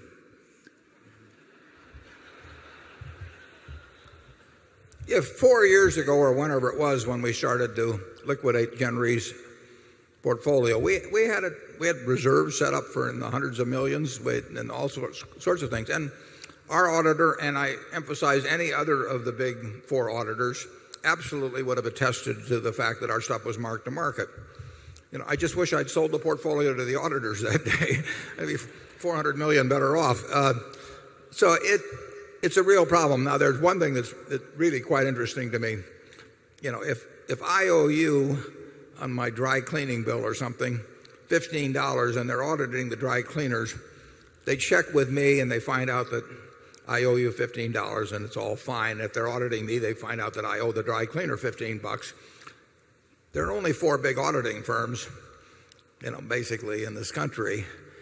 And I will, and so in many cases, if they're auditing my side of the derivative transaction, you know, what I'm valuing it at, they, the same firm may often be value, valuing or attesting to the value of the, of the mark by the person on the other side of the contract.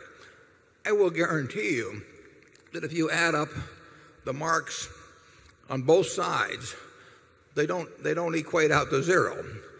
We, we have 60 some contracts, you know, and I will bet that people are valuing them differently on the other side than we value them themselves. And it won't be to the disadvantage of the trader on the other side. Uh, I don't get paid based on how ours are valued, so I've got no reason to want to game the system. But there are people out on the other side that do have reasons to game the system. So if I'm valuing some contract at plus a million dollars for Berkshire, that contract on the other side is just one piece of paper. It should be valued at a minus 1 million by somebody else. But I think you probably have cases, and this is, I'm not talking about our auditors, I'm talking about all four of the firms. Uh, but they have many cases where they are attesting to values that, of the exact same piece of paper where the numbers are widely different on both sides. Do you have any thoughts on that, Charlie? As sure as God made little green apples, this is going to cause a lot of trouble in due course. As long as it keeps expanding and ballooning and so on, and the convulsions are minor, it can just go on and on. But eventually, there will be a big, a big uh, denouement. Let's go back to number one. Hi, um, I'm Stanley Koo from Hong Kong. My question is um, about the proliferation of short-term mindset to investing.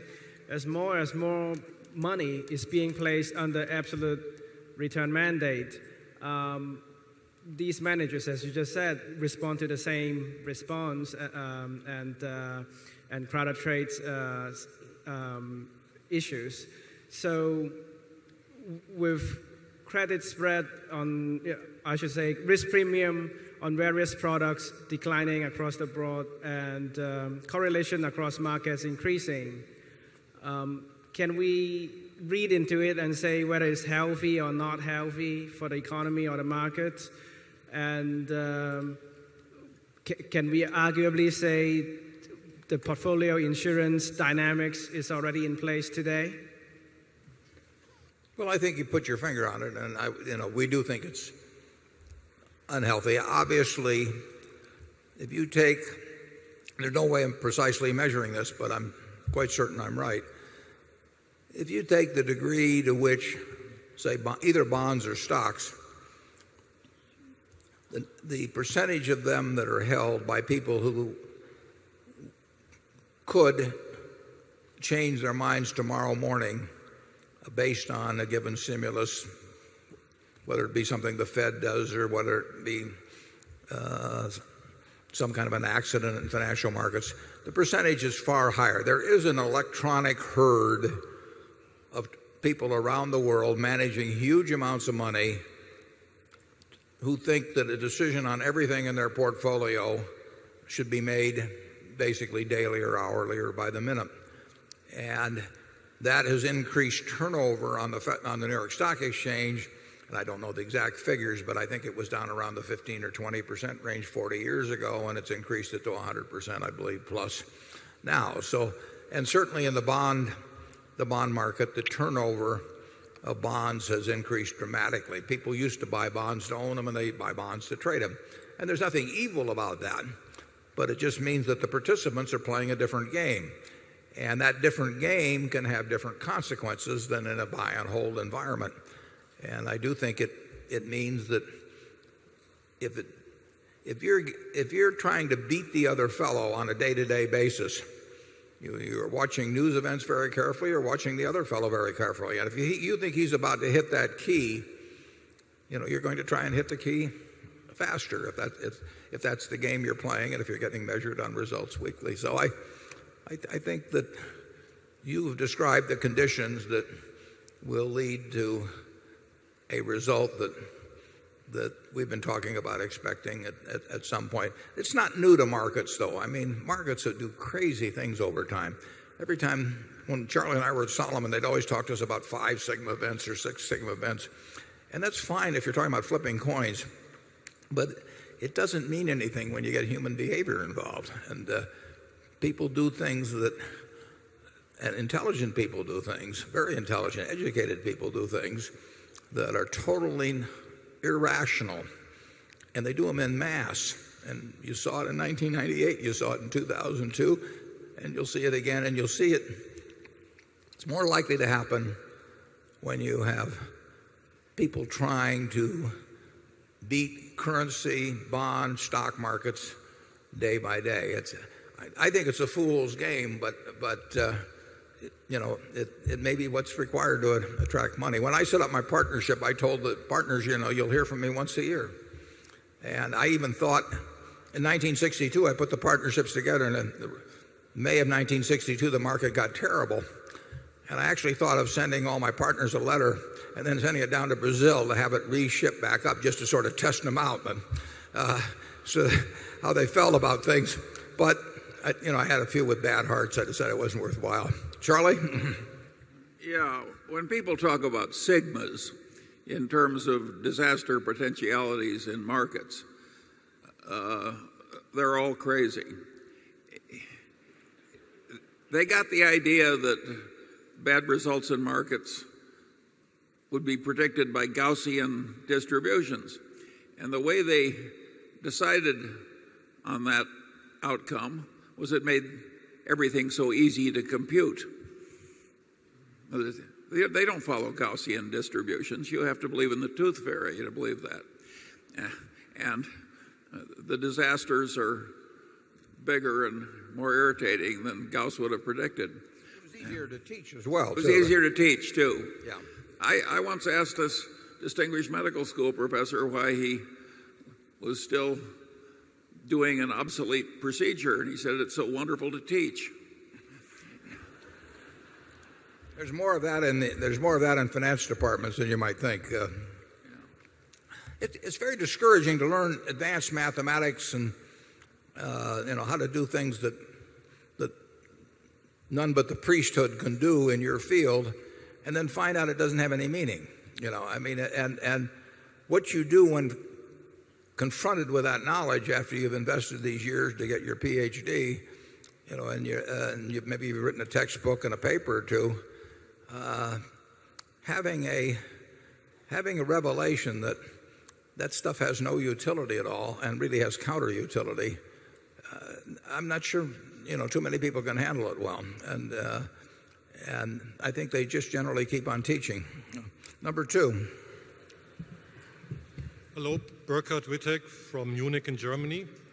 I would like to get some more transparency on how you make investment decisions, particularly how you determine intrinsic value. You mentioned that the theoretically correct method is discounted cash flow, but at the same time you point out the inherent difficulties of the methodology.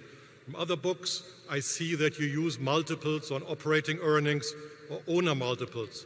Your daughter Mary, in one of her books, describes another methodology where you apply compounding economics to the value of the equity. Could you give us a bit more transparency which quantitative approach you use and how many years out you try to quantify the results of the investments you're interested in? I understand the question, but I'm going to pretend I don't let Charlie answer first.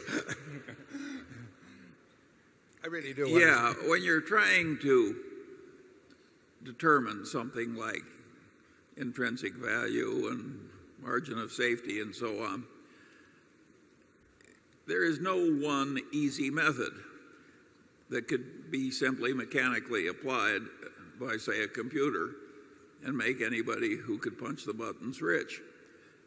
By definition, this is going to be a game which you play with multiple techniques and multiple models, and a lot of experience is very helpful.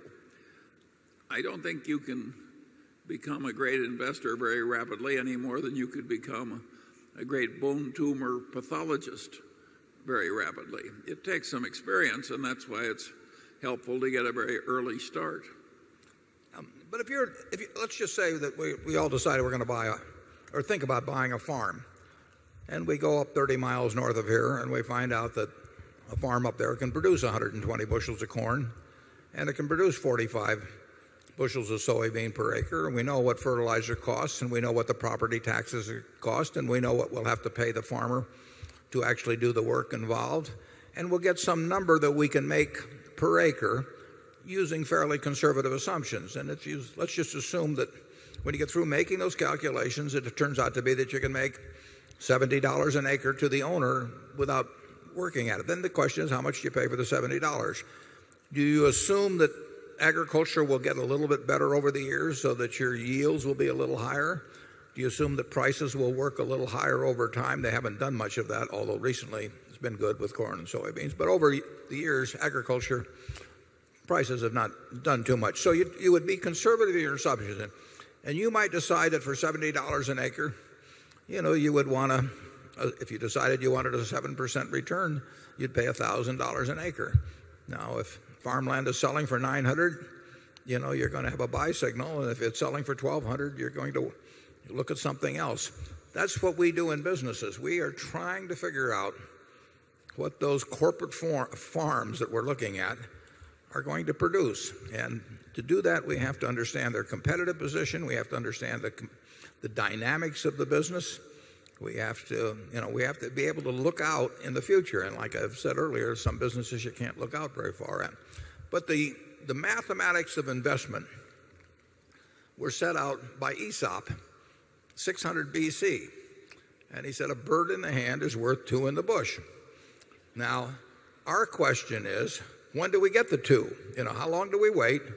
How sure are we that there are two in the bush? Could there be more? You know, what's the right discount rate? And we measure one against the other that way. I mean, we are looking at a whole bunch of businesses. How many birds are they going to give us? When are they going to give them to us? And we try to decide which ones, you know, basically which, which, uh, which bushes we want to buy out in the future. It's all about and, and, it's all about evaluating future, future ability to distribute cash or to reinvest cash at high rates if it isn't distributed. Berkshire has never distributed any cash, but it's growing in its cash producing abilities, and we retain it because we think we can create more than a dollar present value by retaining it. But it's the ability to distribute cash that gives Berkshire its value. And we try to increase that ability to distribute cash year by year by year, and then we try to keep it and invest it in a way so that a dollar bill is worth more than a dollar. Uh, you may have an insight into very few businesses. I mean, if we left here and walked by a McDonald's stand, you know, and you decided, would you pay a million dollars for that McDonald's stand or a million three or 900,000, you'd think about how likely it was there would be more competition, how, whether McDonald's could change the franchise arrangement on you, whether people are going to keep eating hamburgers, you know, all kinds of things. And you actually would say to yourself, this McDonald's stand will make X, X plus 5% maybe in a couple years because over time uh, prices will increase a little. And that's, that's all investing is. But the, you have to know when you know what you're doing, and you have to know when you're getting outside of what I call your circle of competence and you don't have the faintest idea. Charlie? Yeah, the the other thing you got to recognize that we've never had any system for being able to make correct judgments on the values of all businesses. We throw almost all decisions into the too hard pile, and we just sift for the, a few decisions we can make that are easy. And uh, that's a comparative process. And, and if, if, you're, if you're looking for an ability to correctly value all investments at all times, uh, we can't help you. We know how to step over one foot bars. We don't know how to jump over seven foot bars. But we do know how to recognize occasionally what is a one foot bar. Yeah. And, and we know enough to stay away from the seven foot bars, too. Number three. John Stevo, shareholder from Chicago.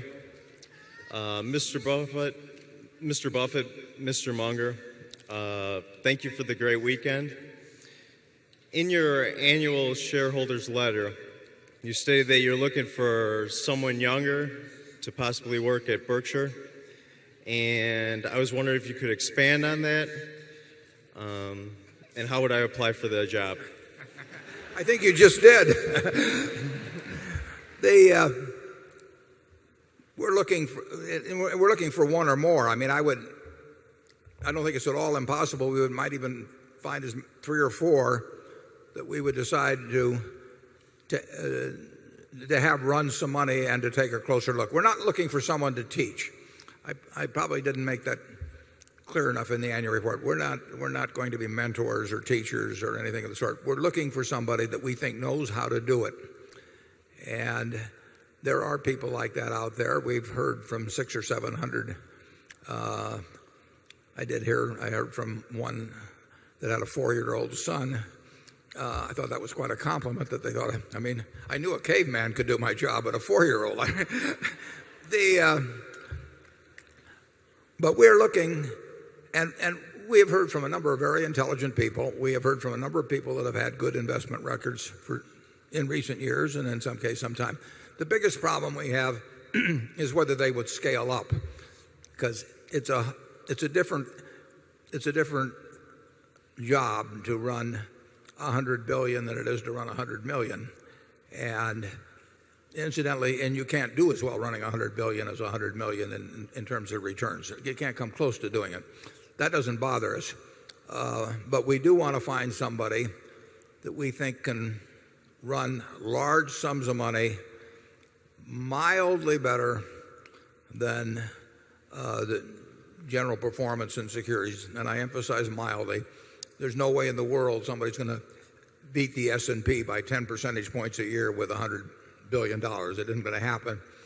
Uh, but we think maybe we can find somebody or some, some group, several of them, that can uh, maybe be a couple percentage points better.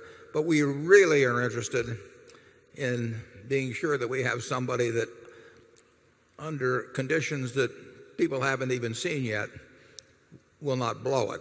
At, uh, um, you know, anything times zero is zero. And I don't care how many wonderful figures are in between. So we are looking for somebody that's wired in a way that they see risks that other people don't see, that haven't occurred, and they're plenty cognizant of the risks that have occurred.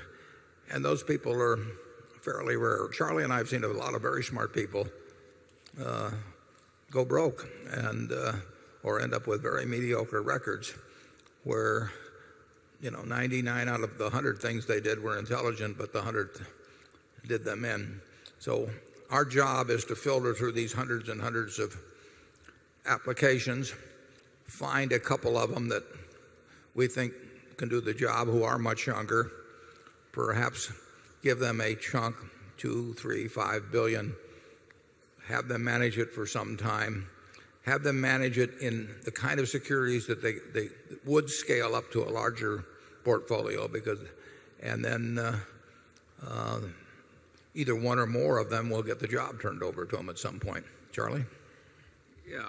Our situation in looking for this help reminds me of an apocryphal tale about Mozart. And a uh, young man of 25 or so once asked to see Mozart and he said, I'm thinking of starting to write symphony, symphonies and I'd like to get your advice. And Mozart said, Well, you're too young to write symphonies. And the guy says, But you were writing them when you were 10 years old. And Mozart says, Yes, he says, but I wasn't asking anybody else for advice how to do it. And so if you remind yourself of young Mozart, why, you're the man for us. We will we will come up with probably a couple of people. And, uh, you know, it, it's, it's, uh, I've known people over the years. Uh, I've been in the job before. I mean, in 1969, I wound up my partnership and I had a lot of people that trusted me. And I wasn't going to just mail the money back to them uh, and, you know, say goodbye because they, they would have been sort of adrift, most of them. And so I had the job of finding somebody to replace me. And there were three absolutely standout candidates. Any one of the three would have been a great choice. Uh, Charlie was one of them, Sandy Gottesman was one of them, and Bill Ruane was one of them. Charlie wasn't interested in having more partners. Sandy was interested in, in, in, individual accounts and took on the accounts of some of my partners, and they were very, very happy, and they're still happy that he did it. And Bill Ruane set up a separate mutual fund called Sequoia Fund to take care of all of the partners, uh, whether they had small amounts or not. And he did a sensational job. So I really identified three people in 1969 that were not only superior money managers, but that were also the kind that could never get you a terrible result and that were terrific stewards of capital. Now, they were about my age at the time, so it was a, it was a universe that I was familiar with. And now I have the problem that at the people I know that are anywhere close to my age, we don't want anyway. And besides, most of them are already rich. They don't care about having a job. But I have to, so I have to look into an age cohort where I don't really know lots of people, but it can be done. And like I say, we did it successfully with three people in 1969, and it was done successfully in 1979 with Lou Simpson for GEICO. And I never knew Lou Simpson before I met him down at the airport here. And I spent a few hours with him, and it was clear that he was, the, he was a steward of capital. He was going to get an above average result, and there was no chance he was going to get a bad result. And he's been managing money for GEICO now for 28 years roughly. So it's, it's doable. It's a little more work than I like to do. i have been kind of spoiled, but I'll, I'll, uh, I've got a job to do on it, and I'll do it. Number four. Good morning. I'm Glenn Strong from Canton, Ohio. Please tell us where you stand on the global warming debate or where your managers at General Re stand. In particular, perhaps you can give us your thoughts on the science of global warming and how serious you believe it is, and whether warming is actually more harmful than helpful. Thank you. Well, I believe the odds are good that it is serious. I'm not enough of a scientist. I can't say that with 100% certainty or 90% certainty, but I think that there's enough evidence uh, that it would be very foolish to say that it's 100% certain or 90% certain that it isn't a problem. And since it's, if it is a problem, it's a problem that once it manifests itself to a very significant degree, uh, it's a little too late to do something about it. In other words, you really have to build the ark uh, before the rains come in this case.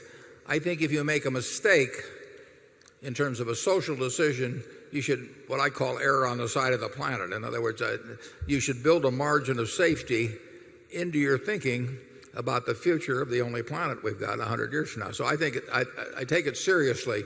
In terms of our own businesses, you mentioned General Re. Gen Re writes less, way less business that would be subject to the annual increments uh, in, in global warming that it would, would have an effect on their results than the reinsurance division of National Indemnity, where we write the, far more of the catastrophe business. It's not going to affect, you know, in any measurable degree at all, you know, excess casualty insurance, property insurance. You're thinking much more of whether it's going to produce atmospheric changes that change materially the, the probabilities of really of, of catastrophes, both their frequency and their intensity. In my own mind, and in the minds of the people that run National, Ameri- uh, National Indemnity's reinsurance division, we, we crank, we think the exposure goes up every year because of what's going on in the atmosphere, even though we don't understand very well what goes on in the atmosphere. And the relationship between damage caused and these cause, and the causal factors is not linear at all. I mean, it can be explosive. So if, if, if temperatures in the waters of the Atlantic or something change by relatively small amounts or what seem like small amounts, it could, it could increase the expectable losses from a given hurricane season by a factor of two, three, four, or five. Uh, so we're, we're plenty cautious about it. It's, uh, it's, not a, it's not something that keeps me up in terms of our uh, financial prospects at all at Berkshire, but it's, it's something that I think every citizen ought to be very cognizant of and make a decision on. Charlie? Well, Of course, carbon dioxide is what plants eat. And, uh, and so, and generally speaking, I think it's a little more comfortable to, to have it a little warmer instead of a little colder. Uh, it I hope you don't like- hope we don't get a it- chance to test that after death, Charlie. It isn't as though there's a, a vast flood of people trying to move to North Dakota from Southern California. And so you're talking about dislocation. It's not at all clear to me that that net it would be worse for mankind in general to have the planet a little hotter. Uh, but the dislocations would cause agonies for a great, great many places, particularly those that would soon find themselves underwater. Yeah, I was going to ask you about how do you feel about the sea level being 15 or 20 feet higher? Well, that's very unfortunate, but Holland lives was what, 25% of the nation below sea level.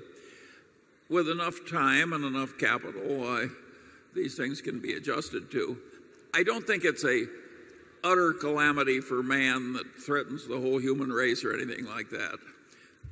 You know, you'd have to be a pot smoking journalism student or something to, to believe that. We're finally unleashing him, folks. well, we'll have we'll continue to have people in charge of insurance who are plenty worried about global warming. I promise you. But it it it we don't know. We, we do know that 2004 and 2005 there was a frequency and more particularly there was an intensity of hurricanes that would not be expected at all by looking at the previous century. And we were spared, even though uh, we had Katrina, we were spared uh, what could have been a far worse case by a couple of category fives that didn't, didn't hit the, uh, the mainland. Uh, so I do not regard Katrina as being anywhere near a worst case scenario. And like I say, I don't know whether how much of that I, don't know whether the, the water is a half a degree or one degree Fahrenheit warmer than 30 years ago. But I don't know, and I don't know all the factors that go into hurricanes. I mean, I know that, you know, obviously the water temperature, you know, contributes to energy and all that sort. Of but there could be 50 variables. All I know is on balance, I think they're probably getting more negative for us, and I know we ought to be very careful about it. And I know that it would be crazy to write insurance in 2007 at the same rates that it was being written a few years ago in relation to catastrophes. Uh, and since we're in the catastrophe business, that is something I think about, and the people that actually write the policies think about it as well. So it's a factor with us. Five. Uh, hi, I, I'm John Golub from Kansas City. I have a question about the Chinese economy. Uh, some observers have suggested that the Chinese banking system uh, looks a little like J- Japan back in the 1990s. Are you concerned that China, could experience similar disruptions as Japan in the 90s?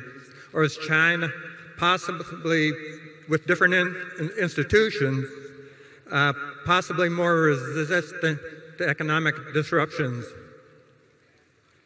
I would have to say I don't know the answer to that. I mean, it's a, it's an, it's a very interesting question. It's, it's a very important question. Um, but, you know, I, I didn't necessarily understand what was going to happen in Japan before it happened. And my insight into Chinese banks is about zero.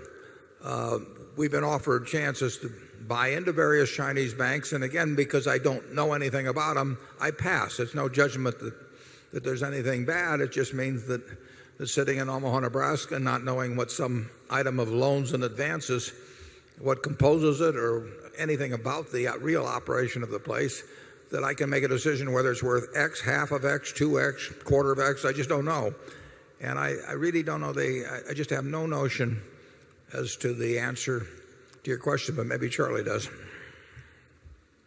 Well, if you stop to think about it, all of the remarkable economic progress that we've seen in China in the last 15 years has been accompanied by practices in their government banks that would make you shudder uh, if you compared them to normal banking standards.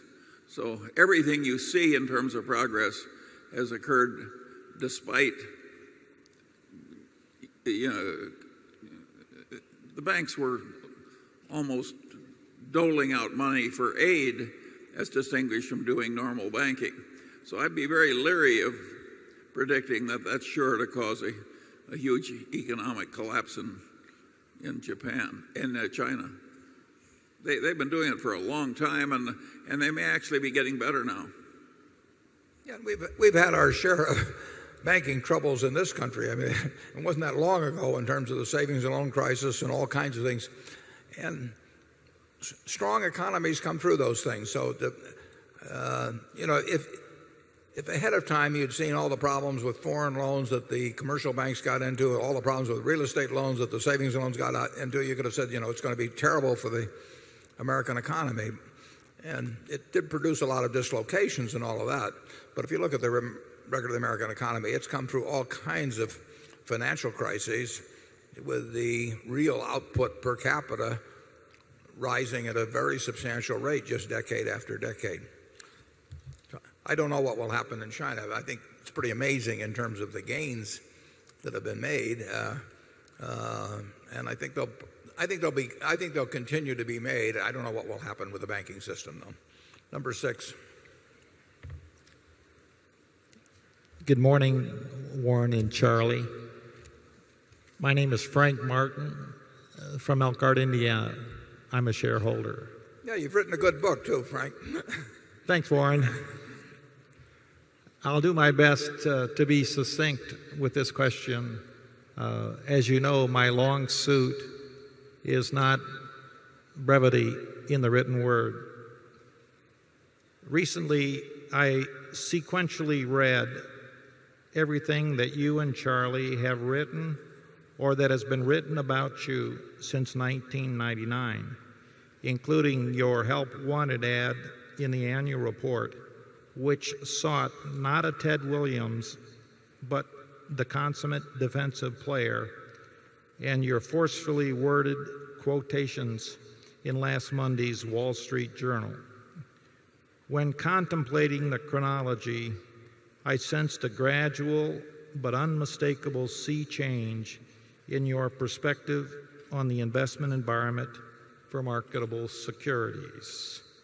The intensification of your preoccupation with managing risk is conspicuous by its absence among the other biggest players at the margin hedge funds, private equity, mutual funds, who are shamefully mute both about what are likely to be anemic prospective returns, and the unconscionable risks assumed to achieve them, all the while charging a king's ransom for such low value added services.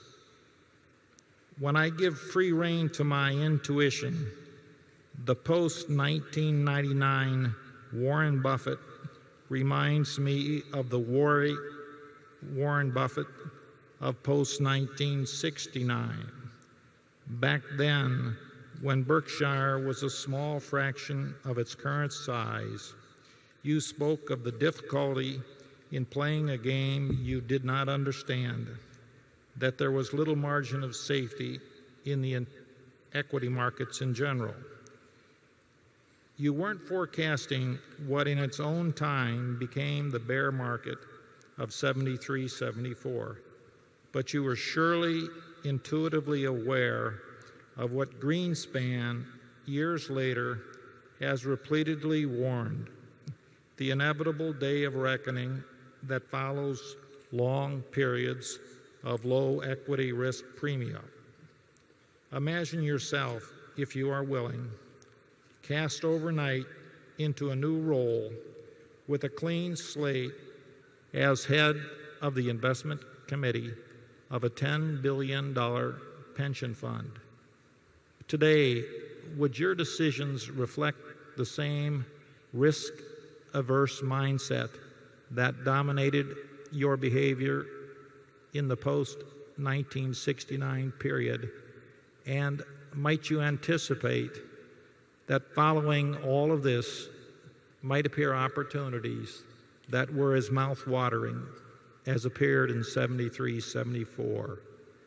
Please explain, and I hope Charlie will weigh in on the subject as well. Thank you.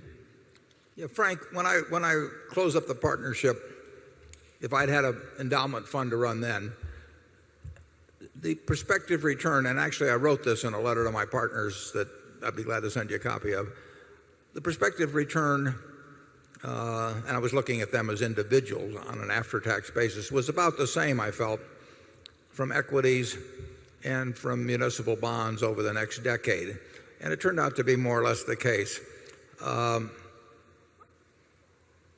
I would say that I, I, I do not regard that as being the same situation now.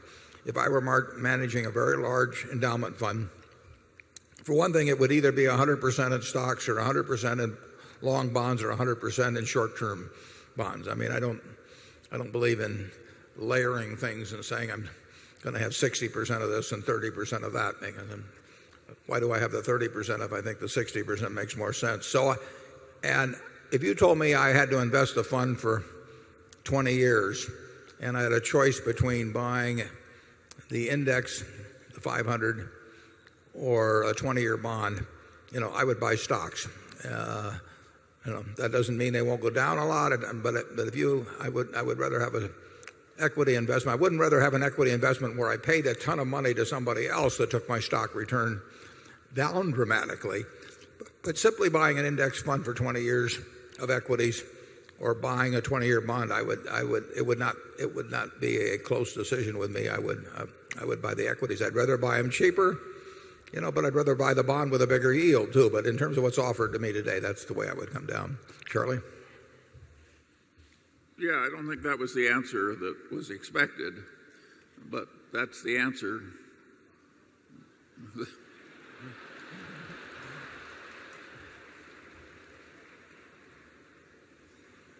That doesn't have a thing to do with where we think stocks, or we don't think at all, but where stocks could be or bonds could be. Into it. We, we don't have the faintest idea where the S&P will be in three years or where the long-term bond will be in three years. But we do know which we would rather own on a 20-year basis. We'd, we'd also expect that the current scene will cause some real disruption. Yeah, but not too many years ahead. That's true, but if you go back 100 years, you can almost say that you know, at almost any period, and, and you will get disruptions from time to time. And it's very nice if you have a lot of cash then and you have the guts to, to do something with it. But predicting them or waiting around for them, that sort of thing, is not our game. And I mean, we bought $5 billion worth of, of equities in the first quarter, or something like that. And, you know, we don't think they're anything like well, they aren't, they're not, it'd be a joke to even compare them to 1974 or a whole bunch of other periods. But we decided we would rather have them than cash, or we would rather have them than sit around and hope that things get a lot cheaper. We don't spend a lot of time doing that. Uh, it, it, you, can, you can freeze yourself out indefinitely. So anytime we find something, in, what we think is intelligent to do, we just do it. And we hope we can do it big. Number seven. My name is Nathan Narousis from Vancouver, Canada. Mr. Buffett, Mr. Munger, my question concerns your previous silver bullion investment. I'm curious to hear more about why you sold when you did. More specifically, whether you sold your bullion to the organizers of the Silver Exchange Traded Fund in return for cash plus perhaps important non cash consideration in order to keep silver markets from either rising or falling sharply. Thank you very much for anything you would care to share with us. I'm not sure who we sold it to, but whoever we sold it to was a lot smarter than I was.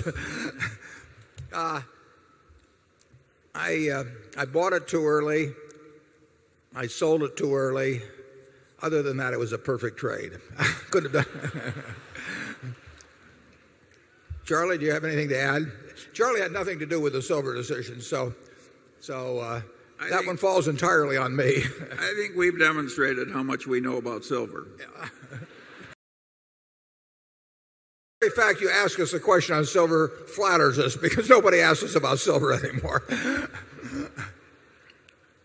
but we'll, we'll come up with something else at some point. With the, you know, the, uh, there, uh, the last part of your question, there, there was a s- small implication, I think, of perhaps a silver conspiracy or conspiracy.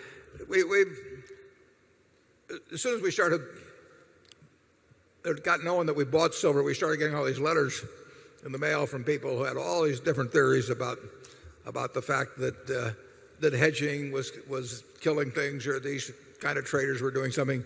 In the end, silver responds to supply and demand, just like oil supply responds to supply and demand. Oil is the price of oil at 60 or 65 dollars is not a product of a bunch of oil executives conspiring or anything of the sort. It's, supply and demand on a huge commodity. Silver is a small commodity, but on any kind of commodity like that, supply and demand is what determines prices over time. Although the Hunt brothers, I must admit, for a short period there, in a few years, managed to change the equation, and they forever wished they hadn't.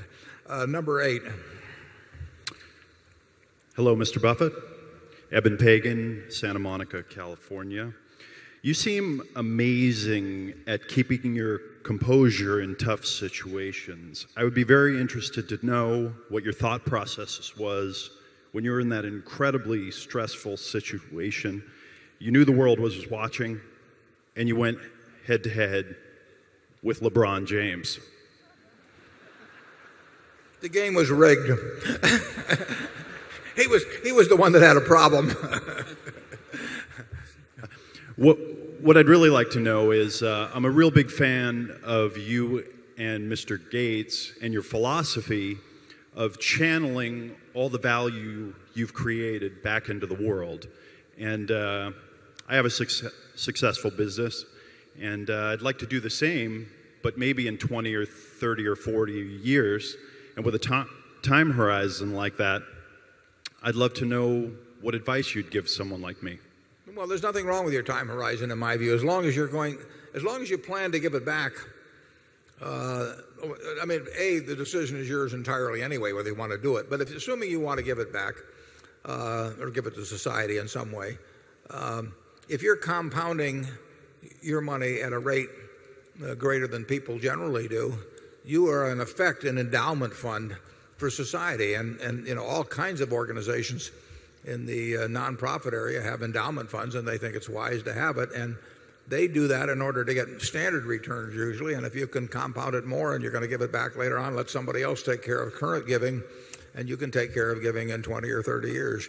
Um, but you know i regard that as a personal decision. I always felt that i would compound money at a rate uh, higher than average and it would have been foolish to uh, give away a significant portion of my capital somebody would spend it within you know months uh, when the, there could be a really much larger amount later on. And uh, on the other hand, the time had come. I really thought my my wife would be doing that, and the, when that didn't work out, uh, the time had come to do something with it. And fortunately, I had some great options available, and I get to keep on doing what I love doing.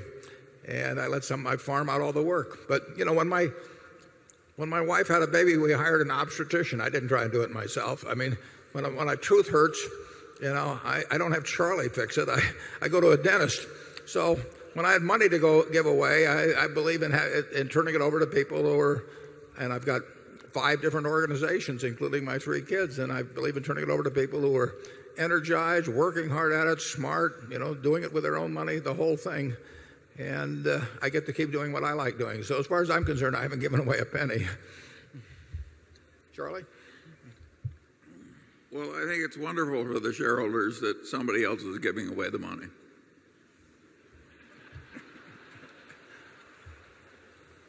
I tell you, if all Warren wanted to talk about was interfacing with applicants for donations, we would have a different life. And we wouldn't be very well adapted to it either. No, actually, on the smaller ones, I send them all to my sister Doris, and she does a great job with it. and enjoys it, spends lots of time on it, good at it. And uh, I'm glad she does it and I don't. Uh, but it's, you know, the truth is I haven't given away anything as a practical matter if I want.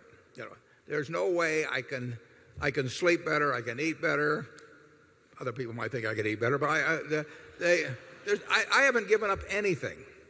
Now, if you think about it, you know, somebody that gives up having an evening out, somebody that, you know, gives up their time working on something, somebody that doesn't take their kids to Disneyland this year because they, you know, they've given the money instead to their church.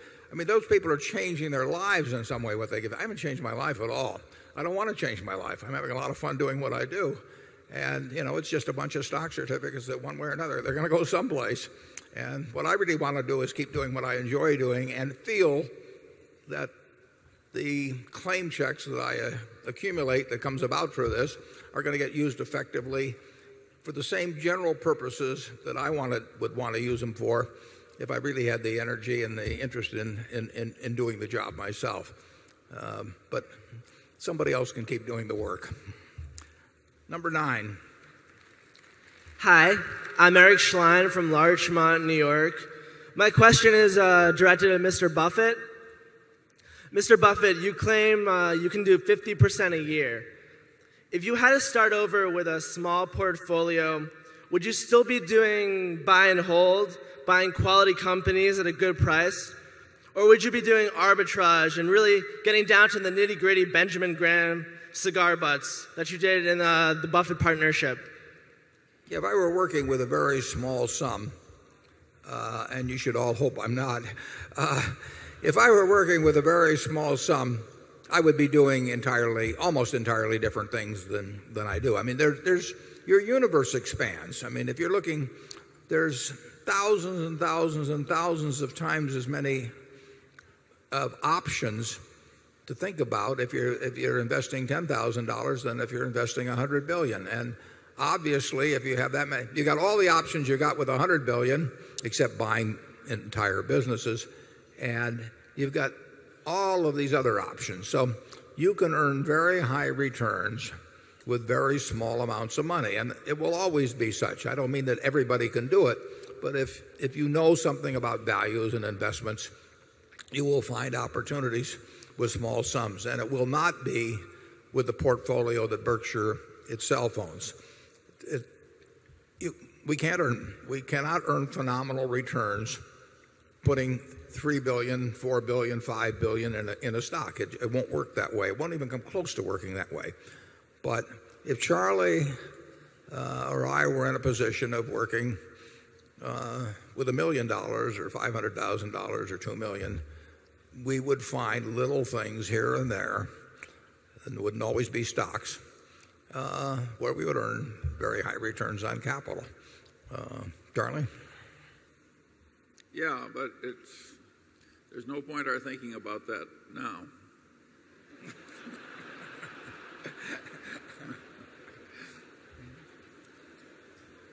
but he's thinking about it, Charlie.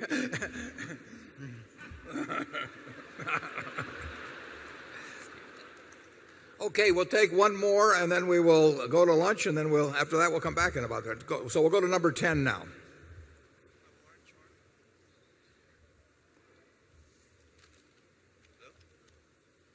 Is the microphone open on there on 10? Hello? Hello? We have a problem here. Warren, Charlie, I have questions. Um, what's your opinion regarding the subprime market relative to the financial markets? We can't hear that. We can't hear that. What's your opinion oh. regarding the subprime market relative to the financial market? Sorry, my name is Calvin yeah. Chung. I'm from New York. Well, the subprime market, encouraged by both lenders, intermediaries, and borrowers themselves, has resulted in a lot of people buying a lot of houses that they really didn't want to own or that they can't make payments on for once the normal payments were required and the people, the institutions, in some cases the intermediaries, are going to suffer in various degrees. Now, the question is whether it spills over and starts affecting the general economy to a big degree. And I would my guess would be it's quite severe some places, but my guess would be that if unemployment doesn't rise significantly uh, and interest rates don't move up dramatically, that it will be a Uh, it would be a very big problem for those involved and some people are very involved, and some institutions are very involved. But I don't see it I think it's unlikely that that factor alone triggers anything of a massive nature in in the general economy. I think it you know, I've looked at several financial institutions. I've looked at their 10 Qs and 10 Ks and I've seen that a very high percentage of the loans they made in the last few years allowed people to make very tiny payments on the mortgages. But of course, those subnormal payments increased principal so that they had to make above average payments later on at some point.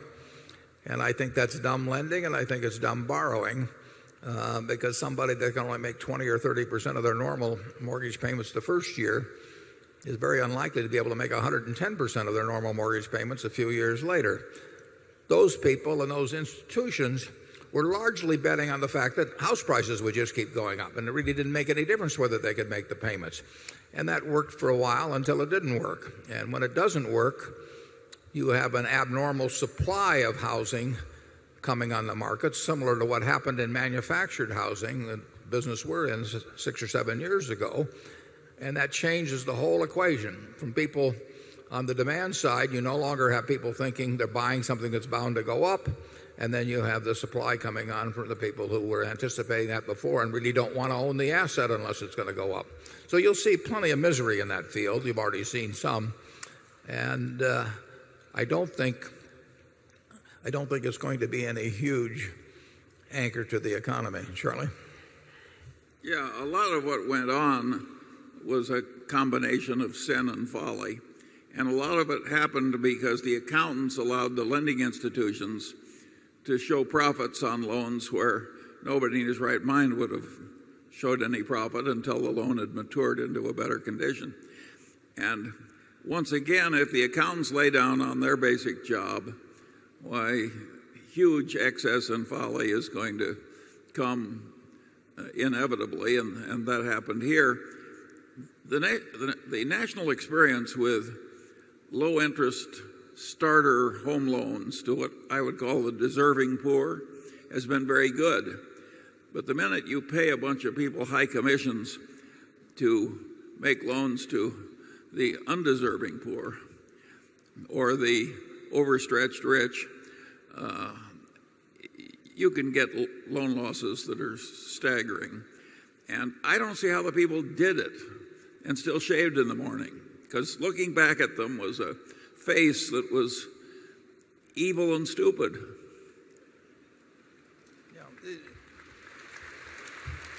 You've you've seen some very interesting figures in the last few months on the number on the percentage of loans where people didn't even make the 1st or second payment. And there's really that shouldn't happen. That happened incidentally.